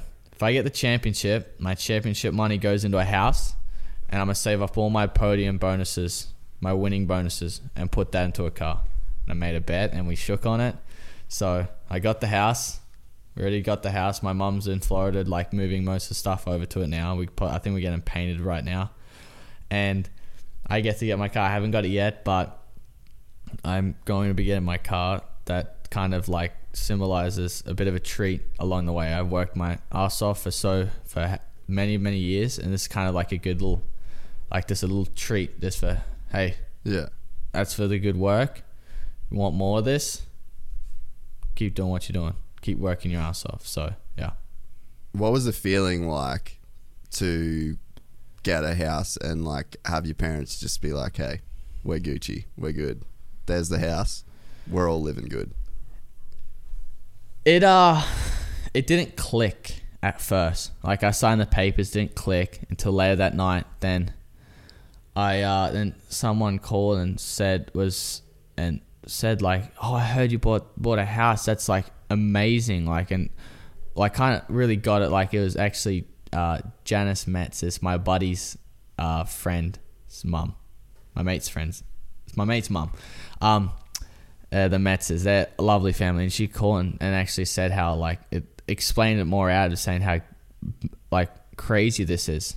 Like, Yeah. not many people buy a house at 18, and it, that's when it really clicked. I'm like, holy crap! I bought a house at 18. Like I. I could move out right now and tell mom and dad stay at the house right now. I could do that if I want to, but like it's it's just like I officially there's a house under my name. Like it's Yeah. I have bought property that that's that's something that expensive in my life. It's insane. I'm like at first being the tightest, I'm like looking at all the papers, like the down payment you had to put down, all this, the watering bill, the, the electric bill, the this, blah, this, this, this. I'm like, and the guy's like, got any questions? I'm like, yeah. Have anyone thought about my bank account's feelings with this one? Like, he's gonna be crying after this. It's gonna hurt him. He hasn't paid, put this much money down on stuff. So it was pretty funny with that. But yeah, it's it's unreal. Like, I, it didn't kick me till didn't kick in till later that night, and I actually sat. I, I had to sit down because I'm just like, and kind of sat down by myself because mum and dad went out for for dinner. Dazzy, I think Dazzy actually took Mumsy to a drag strip or something. Which What is, a lord. yeah. Um, and I sat, I Tater Bear was upstairs, and I sat downstairs, and I was just sitting at like kind of the island table, and just like, it's wild. It's, I never really, it's been a goal of mine to buy a house at 18, but it's, it was such a big goal that you never really thought it would happen until like a year later or something. I'm like, it's it's a good it's a cool like accomplishment that I got. And I was I was really pumped. I called some other people in this and was like pretty pretty pumped about it. Yeah, man, I I think it's it's pretty it is pretty special to to do it and to I think it's cool too to take a moment like I mean, again, you're a friend of mine and it's one of the things where like I would be worried for you uh, and I have been worried for you at times, especially like to talk about cars and all that sort of shit. And and it's like it's worrying to not to buy that stuff, right? Because if you can, then you can. It's all good. Cool. But Yeah. if, if you but if you if you do and you buy it and you don't take that moment and it doesn't hit you the way that you know like when you buy yourself and you sit down and you have a moment to reflect if it doesn't hit you like that dude like if you're buying this shit and you're not appreciating like the position that you're in and like coming like still looking at it as like the little Coolum kid like if you're just hmm. always looking at it as like the Jett Lawrence that can just do whatever he wants, and it's like if you're just if you're just that guy all the time, like it's gonna fuck you up eventually. And I think that you'll find out you'll find out pretty quick that you're not that happy with any of this stuff. Mm. But I think that if you're in the mindset where you can sit down and and take a second to like really let it sink in and really appreciate it and really be because what that's called like that's called humility like you sit down and you realize you're like holy shit i'm a kid and i came from nothing and we achieved this thing and i did it and now it's here for my parents and it's here for you know this is something forever like so i i'm i am happy that you can talk about having that moment because that would be one of my fears for you, you know, like, and even for me, like, I'm, that's my next thing. Like, I'm really trying to get my own house, and I've, I've thought about it. Like, I've thought about the feeling. Like, dude, I'm like, I've, I've thought about recently. Like, I wonder if I'll cry when I fucking Yeah. sit down with my parents, and you know, because like my life's been fucked on that side of things. You know, like it's been Yeah. pretty hard to do. Like, I was there was made no money in America. Came back to Australia broke. Like when I started the podcast, I was broke, zero dollars in my account with just the microphones and a couple cameras, and that was it. And it's like I've thought about that shit. I'm like, man, I'm probably gonna fucking cry when I sit down with my parents and go for a wine with them and say like, hey, I just bought a house, and they'll probably cry too because it was a super hard road. And it's like you guys have had Yeah. that same road, so it's like if you just get on this wheel and now that you've got some money and now that you can do what you want to do, like, yeah, if you don't appreciate that mm. shit, I'd be super worried for you. so I'm, And- I'm glad as yeah, a friend that that's how you feel. No, and, and thank you. And like it's, and I want to like, and it's cool because making the bet, like I mean, the car thing or the house, I could have bought. Like I mean, the house thing I couldn't get because I needed to get my credit up, and because I just turned eighteen like halfway through the year, like Yeah. at the end of the year. Um, but the car, I could have bought it this year, like at the start of this year if I wanted to. uh, But like, it's stupid. I could Yeah. go out and get any car I probably want. Maybe not stupid amount of money, but I could go and afford most cars I want. But there's no meaning to it. That's Yeah. why I made the bet with my dad. Because if I won that championship, it's more meaningful. So when I retire and I still got that car that I got with that championship, I can look at that and go, that car there, I made a bet with my dad in 2021, and and wanted. I said if I won the championship, my championship money would go to my house, to a house, and all my bonus uh, podium bonus that I saved up we got went into that car. And it's more of a it's got a backstory about it, so it's more of meaning. It's not just a vehicle they use, Yep. and it has more of attachment to it. And dude, trust me, like I've had a few times going when I was driving my car to the fu- uh, compound where when I was by myself, just actually like it. Sometimes it doesn't hit as hard, but other times it just will just hit you. Like I'm pretty sure a few times I've I've teared up driving to work, going. I'm going to do something I love. I'm earning good money. My family's happy. I'm living happy. Like it doesn't. It's crazy, but it's such. And people can call me a pussy. You can call me a pussy. I don't care. Like, but I, I, I I've cried a few times. Like this because it is so big, and and you understand because we both came from nothing Yeah. and we've worked our, our ass off to get to a point where we are today. And some people don't experience the same feeling we do. I mean, you're missing out a bit, to be honest, that feeling of accomplishment that you get with this tiny goals you have. And it's it's a feeling you can't get from anything else. And I've basically I've shed a few tears every now and then just thinking about going into detail going I can I'm doing what I love. I got a house. I got a Yeah. s- amazing car. I have my I can always I can always have food on the table. I can supply this for someone. I have awesome friends. I have a great manager who's a friend, family like more of a family than a friend. Like he's he's part of us. Like it, it's just so and you go down to detail of every tiny thing. Did it hit you like a train? Them the tears does. Like it's it's pretty wild. Yeah, man, and I think yeah, like I said, that's sort of something that as a friend would worry me. Like if I started to see shit where it's like you just there's that you lose that meaning, you know, like and and I guess the point is is that there's a curve. Uh, You go up and then you start to lose that meaning, and then it always comes down. You talk to anybody, dude. Like I've got friends that I got friends that got nothing to do with motocross that have like hundreds, millions of dollars, like big, big money.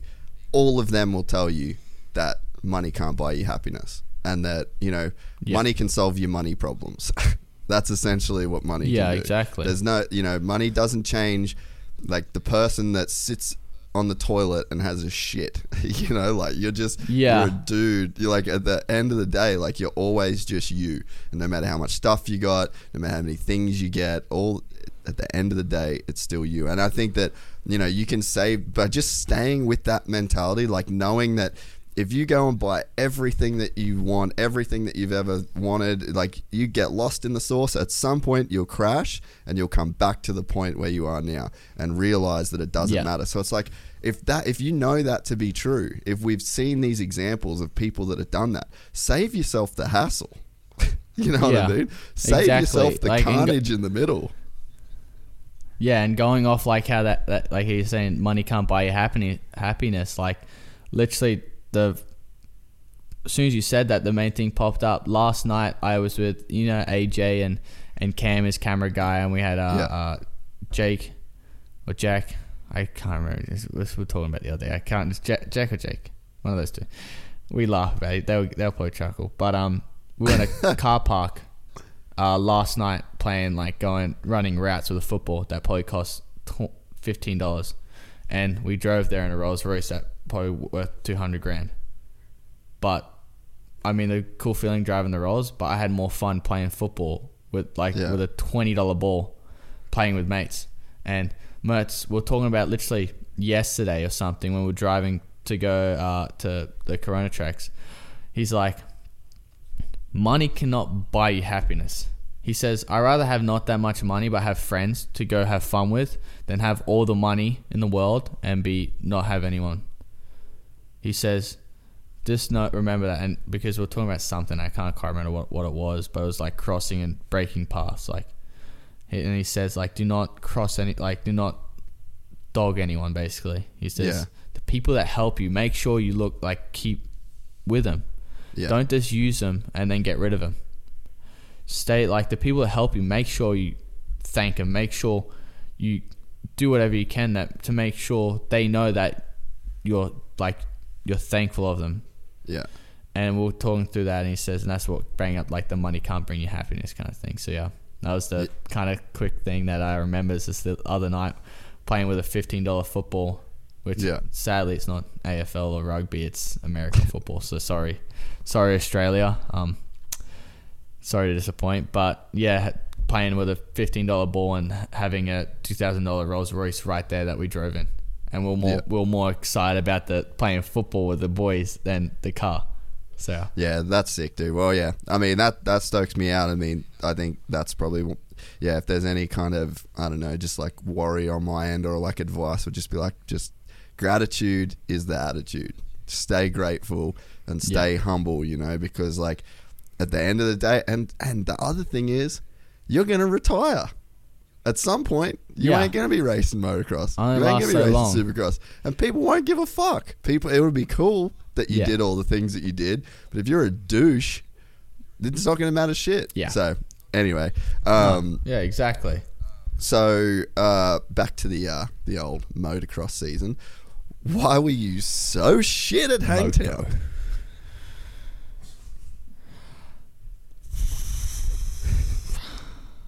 I don't know. I mean, the pre like people say like, do people say like, oh, did you buckle to the pressure? I didn't feel any pressure. I just it sucked that happened at that race. I mean, it was kind of there was going to be one bad moto coming because I had four moto wins in a row. Yeah. So it was like it, it only lasts so long, and that one sucked. I mean, the start, like everyone's like, dude, he's already sucking. He's already buckling under pressure. The start was terrible. They dropped the gate so quick, I wasn't ready for it because I shift into second as they turn sideways. So by the time I get set, it's already been two seconds. yeah. And when I got set in, they dropped the gate straight away, so I wasn't even quite ready for it. So I got screwed then. Then that I knew the track was wet and slippery in spots, and that crashed in the first moto. I was in a rut, and that's why I gave it the bit of USA because I thought I was in a rut. But the rut just blew out when I went when I landed in, it. and like it sucks because it's just how it is. But on the outside, they're like, "Oh, he's buckling. He's gonna throw it away." Like it's it sucks for me because I'm like, I was calm. I wasn't like I was freaking out. I'm like, "Oh, I'm still good. Like, don't worry about it." And now I I hopped on. I'm like, well. Guess I'm just making my life harder for this championship. You're really making me. I'm like, I look up. I'm like, you're really making me work for this, aren't you? So it's this is how it was in the second crash. And the funny thing is because the se- the guy who crashed in front of me is my buddy Tyson Johnson, and I went golfing with him today also. So it's funny. I'm like, because when I got first behind, I'm like, oh, he'll let me bike easy, like he'll be fine. Then he goes to get sketchy and whoops, and I hit run straight into his bike. I'm like. It was it was funny because after that after that moto, he's like, I got a message from him saying, "So if you win the championship, am I still invited to the top golf at all?" I got I got a chuckle at that, but yeah, I because I was calm. Like, Everyone's like, "Do we stress?" And I'm like, "No, not really." I like it. I knew I can go to top ten because I just knew I had to get seventh and eighth, and I knew I would tie on points and I'd get a uh, win it by more wins. Yeah. So yeah, with that and um, so I, w- I was pretty calm and, and the second I'm like, oh, just put me back a few more spots up. But I knew I'd get the top ten. I'm like, I'll be fine. And, and obviously the first one I got to eighth. I'm like, okay, let's make sure I need to learn from the next from the for the next one. And then the next one, that first lap, I went and kind of just slightly. T- I got really close to Just. Volan's back wheel and grabbed Just. Just lightly tapped it and, and grabbed too much front braking because it's so dry and horrible that track was. I washed the front, which well, it's probably like fourth or fifth. Was it? Was it? Yeah, it was around there. I was roughly around there. And I went back to seventh or like tenth or so. I'm like, well, it's gonna be easy. I have more. I only have one lap in, so I have a lot more racing to go. And most of the guys would probably be finished because again, going off my fitness because I put the work in. So thank gosh I did because I was able to push through and come back to third and and being able to wrap it up. I mean, Justin wasn't making it easy. Also, he rode unreal there. Yeah, Like, doesn't shout he out like to always win Cooper. at that like, track? He's like that was pretty gnarly. Like he talk about just doing what you got to do. Like props to him. He yeah, fucking sent he, it. he- yeah, he did a very good job. Very good job, and so good job to him. You get a gold star sticker. but um, uh, but yeah, it's a it was a bit of a stressful moment. But uh, and my dad was the exact same. My dad Lucas was freaking. You know how Lucas is. He's oh, like bro, walk you gotta pacing watch back it. and forth. He's sw- he's swearing, going off his tree. And Daz, I'm pretty sure I can literally picture Dazzy. He's probably standing on a hill just watching, and he seen my he was like pretty close and saw my crash in the first one, and he he said he told me he's like I kind of chuckled a bit to be honest. He's just like you're making it a bit hard on yourself, Jetson, like Swapper. Uh, he's like, come on, but like he's it was funny because I'm like that was the same. I'm like, dang it, you're just making it hard on yourself. And it's where Luke's is like emotional woman, like just pacing back and forth, like insanely, like going off his tree, like. And don't worry, he should. You can ask him on a on a phone call or maybe an interview. But dude. He uh, after that the, first moto, I, I'm the other day. after that first moto, I came in. oh, sorry, you Oh, go. you go. you went Um, up first. After that first moto, yeah, you go. Okay. Um, after that first moto, when I came in, I pr- I I think I may or may have not have broken the table, the uh, fold, uh like the foldable table on the side that we put our crap on, because I came in to slam my helmet down because I was so pissed off. And he was in the van, like like, he he followed me in the truck, just like trying to calm me down. I was so pissed, like so mad. And you can ask him. I was, I, Hunter and I were probably like the, like one of the most hardest person on ourselves. Like, whoever gives us the most crap is ourselves. Like punishment wise, I feel like. dude, he uh, mountain bike. The the other day he calls me up and uh, it was no shit two seconds into the phone call and like the dodgers are playing and then he just like starts losing it at the tv for 30 seconds and then he's like i Oh, just gotta yes. call you back i gotta call you back and i was like are you fucking Oh, serious? dude, it's so annoying. His stupid football, like it, dude. It's football Sunday today. He's probably watching football all day. I'm thankfully you didn't have to deal with him in the morning because before he left, he's like, you'll see him literally be in the chair, like you'll be talking to him, and then he's just getting up, like starts yelling, and, and all. There's like he's uh, carries on like a muppet, like loves his football. he does. It's funny as, but yeah, he's exactly like that. And the same with writing, exactly the same. oh i love it eh? it's, he's like a cartoon character that you, you hang around that, that Oh, actually yeah, kills one it. hundred percent. Yeah, one hundred percent. So when you finally crossed the the line, I mean, did you like you? I think it was. It's pretty much like I feel like when you pass Schwartz uh, in the second moto, you're pretty just dialed. Like from that point, you were pretty much championship in the bag. When did it sink in? Was it when you were on track actually racing, or did you wait to have any thoughts until like after the checkered flag, or like when when did you start thinking about what you'd done? It was the next morning. Really? That's when it sunk in.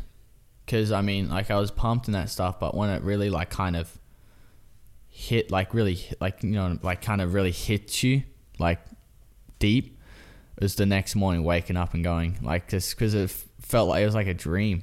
Basically, that mm. the re- after that when I went that crossed that finish line, the rest was like a dream, dude. And like, it doesn't seem real. And it wasn't until that next morning, just waking up and going, I can, I'm a champion now. Like it's, I, and like I, like I just said to dad, I'm like I can officially say I'm a, I'm a champion. Like it's, and he's like, yep, but we can, like you, you can, still wanker, but yeah, you're champion, you're champion now. And it, that's when it really kicked in because it's just like everything that's gone into it is everything we put into the blood, sweat, tears gone into this one little goal, one goal or one big goal, Yeah. and to be able to get it was pretty pretty wild. Then I was watching uh, MotoGP last night. Did you watch it last night? Oh, it would have been morning for you this morning. No, I I'm terrible. I don't watch any other sports. Yeah, you don't- you I'd don't rather really go to it and see it or do it. Yeah. Um, so Valentino's last race, 26 years Yep. pro, and when he crossed the finish line, it was insane, dude. It was like a presidential parade, and he pulls like he's when he stopped on the track, every rider come up to him. Every track official, it was just a swamp of uh, like a swarm of people around him, and then he goes from there and he takes the flag and he does a lap, and then he rides into the pits and they've got like an art, dude. Suzuki set up this arch for him through their pits, and they had their whole group of you know mechanics and techs and everyone like made this tiny little um, archway for him to ride through. And then when he got there, he didn't even have to put his bike on the stand. There was so many people that just squeezed in that he just stood up on his seat of his bike. Like you should go and watch it. I'll try and send you a video of it. But it's like Really? these people crammed in, and he didn't even have to put his bike on a stand. He just stood on it, and there's just a sea of people. And me and Maddie were in the car. We are driving home from the airport, and um, what you said about it being a dream, it's like in the moment, how do you even take it all in? What's actually even happening? You know, like I looked at that and I was like, that is just this insane experience. Like he's just living in a movie. Like, mm. what would it be to like look through his eyes right now and experience? what he's doing and it's like he'll never get that again that's gone you know like that's that that's the mm. crazy moment in The time last of that feeling, yeah. And, and it's like you know how do you be present enough and and just soak it it all in and then the crazy thing and i mean it's probably something that you you experience that next morning is that it's sort of like what we said even about like the money stuff is like you wake up the next day and it's like it's just you like you're the same Jett Yeah. you're the same guy but you've just lived through this incredible like dream-like experience The experience, yeah. No, you, the realization of what you did is this. This is the main thing that got to it. Like it, that gives you that feeling. I mean, I, I can't like that feeling going across the finish line. Then, I mean, only if you, like I probably wasn't as big as Rossi's one, but Yeah. that But feeling compa- of just it's the going same and thing though, making right? it. It's the same thing. You same feeling like, and it was it was, un, like it was a cool feeling. I mean, I could get luck. luckily, I can still get that same feeling more and more because I'm just at the beginning of my career.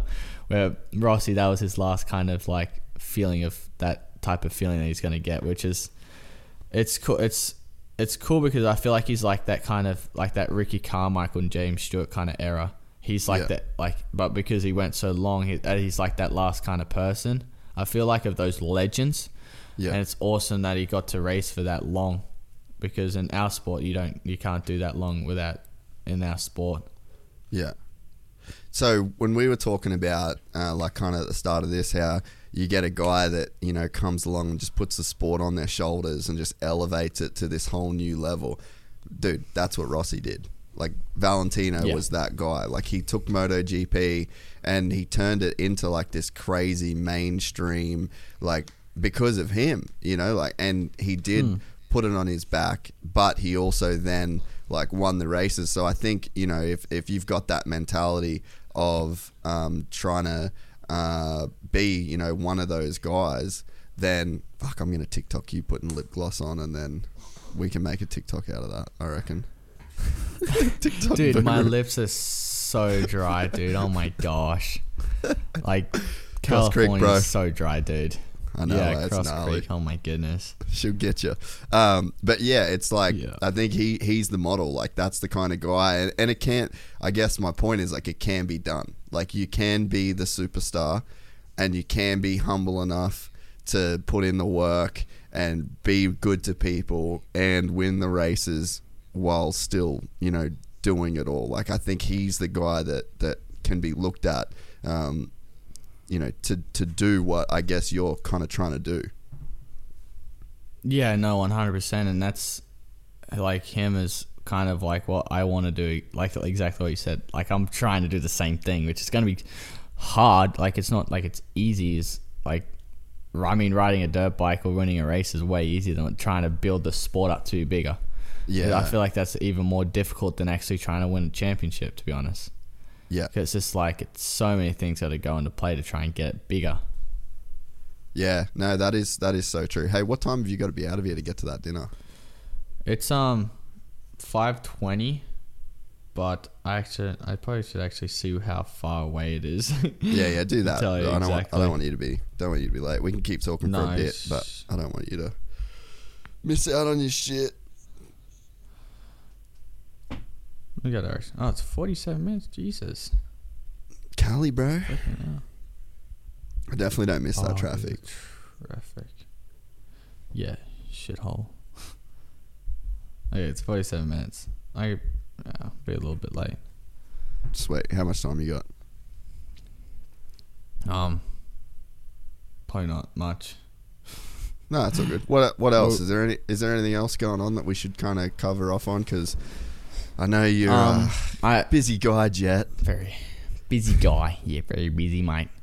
Um, Motherfucker. probably the latest one is uh, uh, AJ and I have done a thing. Uh, is we're creating an app called the Moto Academy. So Mo- Moto Academy and I have basically partnered up to be to that's an app that you can directly message me. Or, Hey, you there? Sorry, uh, dude. Oh, you can hear me now. Yeah, yeah. We just I just Did you miss all of that? Fuck. what, what were you saying? Jacob got it. I'll listen to it later. Okay. No, what, what were you talking about? Um, I was okay. Mo, uh, Moto Academy and AJ and I have we've partnered up to do like this app, and you can go on that app. You can watch. We're going to be doing videos that you can see of me doing a video of like hitting a jump. You can learn how to hit a jump. Some other more technical stuff like wheel taps and that stuff. And there's a video of me doing it, and then you can learn how to, and we'll tell you and learn how to do it, and then you can directly message us on the app, and we will send you back some tips and tricks to let you know how like how you can correct it and and I f- it's a really cool thing i feel like it's going to be something really different and new and i really feel like it's going to take off this one and i'm excited for it because aj you know aj is awesome dude and uh, we just got filming like kind of that intro that i was talking about uh, today Yeah. we just finished that and we did f- all filming yesterday so that's that it's going to be that's pretty sick and exciting I don't know when they're dropping it, but all I know is that you got to subscribe before December 18th to be able to win a 2022 CRF 250 Honda. Yeah. Yeah, yeah, that's sick. Yeah, it's going to be really good, man. I've been talking to AJ a bit about it. He's killing it, man. Like, I'm so pumped for him. He works really hard and he's like an outside the box thinker. Um, and yeah, I'm, I'm stoked for that whole program He's to kick awesome. off, man. Yeah, he's I like I love like the guy's awesome. Puts in like you said, a really hard worker, and it's an all around like really sick dude to hang out with and talk to. Yeah, nah, man, that that's awesome. Um, hey, the other thing I wanted to ask you about, just you know, just for the the channel's sake, because people will want to know, what is the new CRF 250 like the 2022? Should I buy one, Jett? I'm a, I could be a 250 guy next year. It's okay for Honda stands. Yes, you should really buy it. It's it's a really good bike. My opinion on it is pretty much the same. It's a really good bike, but it does with stock suspension. If you do go into more so getting like more factory suspension that stuff and it, does take a little bit more of trying to get it right. That was the one thing we kind of struggled with, with putting all our factory parts on, which might not have to worry about. But a stock Honda 250 with an exhaust, dude, awesome, great bike, and that's what all, all you need really. You don't need a factory motor, a stupidly fast bike. You know bike that this is safe enough for you, have a bit of power to get stuff, and like I recommend like that. The new 250 is awesome. Like it's it's a really good bike. And so, how do you feel on it? Like, I mean, I said it, you didn't say it, but starts were a bit of a, a, a drama at times this season. Obviously, like, the star bikes are just ridiculous. Like, they've got a pretty hmm. crazy stock power plant to start with. Uh, and then once they get in there and start doing their thing, uh, those bikes are ridiculously fast. Like, you know, you can even hear Danger Boy Yeah. in the fucking thing. It's just like, it just rips. So, yeah, you know, He's- are, are you too much guys power for him? it's gnarly. Um, So, are you? Do you think that you guys in 22 are going to be making strides to uh, kind of close that gap, just like raw speed motor wise? Like, and and how is Yeah, the the power plant going into next year for you guys? It's already way closer than our bike this year. Like it's got so much more room for making the bike faster. And the engine guy that I'm going to dinner soon, uh, he's been doing an awesome job. And this bike's already way better than than uh, the 2021 bike. So, uh, and I mean, I think for for me, looking from the outside in analyst perspective of like what you know you kind of would need next year is like, I think that to have a bike that's going to be just a little bit closer for starts. It didn't seem like starts were that big a deal in Supercross. Like you ripped some insane um, It's Supercross it, starts. uh, it's it's because the start rates aren't reap are ripped deep. Where Yeah. like where because outdoors they're ripped deep. You re- that's like when the real horsepower and grunt really comes into it. Where in out uh, Supercross you're on like you're already on tackier stuff, so it's not a problem. It doesn't pull the bike down as much. Yeah, so I mean, I think that um, yeah, it's probably going to be outdoors where we'll see the most kind of really difference. it, yeah. uh, yeah, in that. Um, yeah. Well, what about the like chassis wise? Like, does it feel much different it, because it's like a completely new It- frame? it is a di- but does it, still is- feel like a Honda? Yeah. No, it do- definitely feels way different. Takes a little bit to get used to it first, but once you get used to it, it's a lot better. And in what ways do you reckon? just feeling wise, feeling the bike, how it goes over bumps, sharp edge bumps, just like the feeling that you get with the bike in between your legs, like the grip you get, like it's just a whole different feeling, but it is, and the different feeling is a good feeling though. It's not bad. Yeah, yeah, yeah. That makes sense. Oh, one one last thing that I was going to ask you about. Shout out to your boy Hunter for getting that Red Bull lid. Yeah. No, that's that's awesome. It's uh, that was really cool. I, I'm pumped for him. Was it was it pretty special to like be the one that could give him the helmet? Did he have any idea like how that was kind of going down? No, I don't think he. I I mean, I didn't really know until I got the helmet given to me. I'm like, why has got 96 on it? He's like, yeah, Hunter's Red Bull now. Oh, okay, okay. but no, it was definitely a cool feeling handing handing him the helmet and and that stuff to have brothers on Red Bull, which I don't really think Red Bull have really had brothers on that I know of brothers on on Red Bull. So it's a it was pretty sick and it was definitely a cool feeling.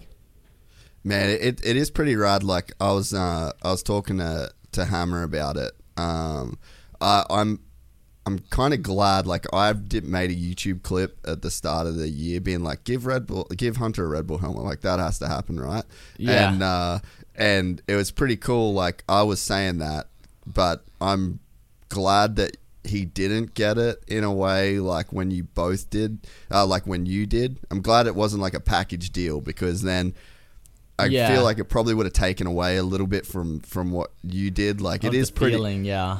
It is pretty special that you know you got signed to Red Bull. That it, it was a big deal, and I think it wouldn't have been as big a deal if it was both of you guys. Um, so you know, honestly, I think Hunter kind of took one for the team a little bit in a way, um, and you got that kind of shine at the start of this year coming into the season, and I think storyline wise that was the move uh, from like a Red Bull branding perspective, and then for you, uh, for then you to be able to give Hunter a helmet after he did so good, like you kind of would rather be the guy where people are like give him a fucking Red Bull helmet. Like, what are you guys doing? You're blowing it right now. Yeah. Like you'd rather be that guy than, uh, and then for Hunter too, you know, like you don't really want to be the the storyline that you could kind of play against Hunter is like, oh well, he only got the deal because of Jett, and it's like I just Yeah. um, I think it worked out perfectly for it you did. boys. It really you know? did.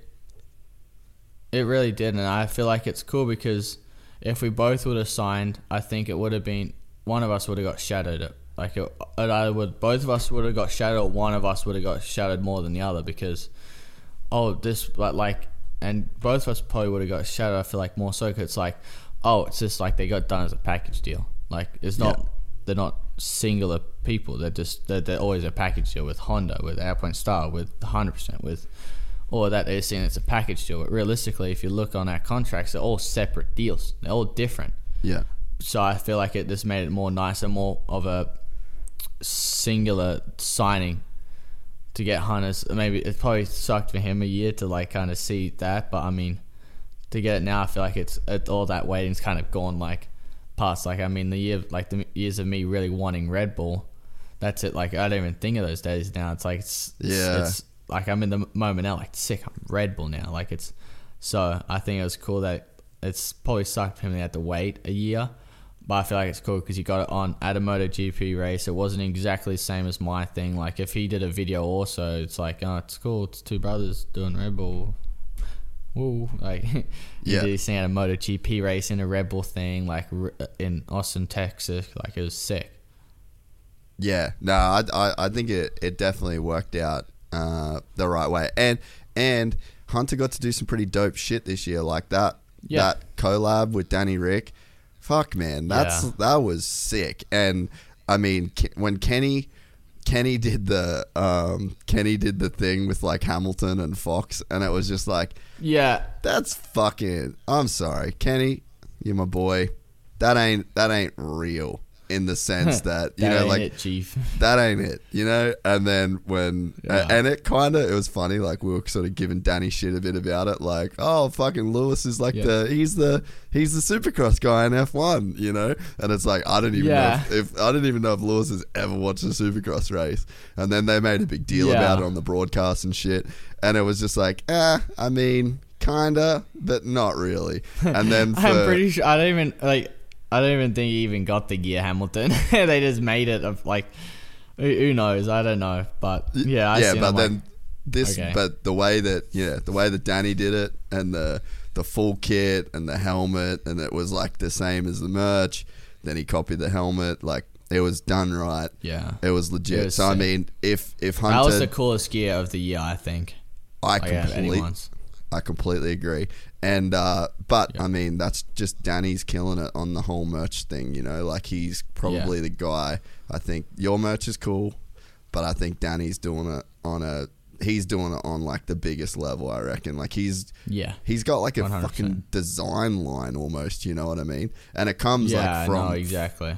comes from him. So I think that yeah, if if if Hunter got the Red Bull deal at the start of this year, like the Danny Ric thing doesn't happen. I mean the Miami Heat, you know, like the Miami gear that he runs. So I mean, yeah, I think it worked out. Hap- happy ending, happy ending for all. Yeah, exactly. All right, G. Well, um, get to this dinner. Appreciate it. I know you'll be a little bitch about driving here. Appreciate you uh, actually making it happen. Well, I, was didn't think of it until like I got here.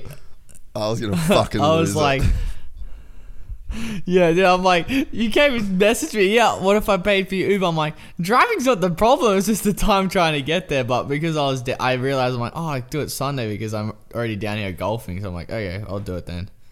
yeah, Guess I came through. slide it in. Yeah, thanks for Yeah, fitting we- me in, man. I really it. appreciate it.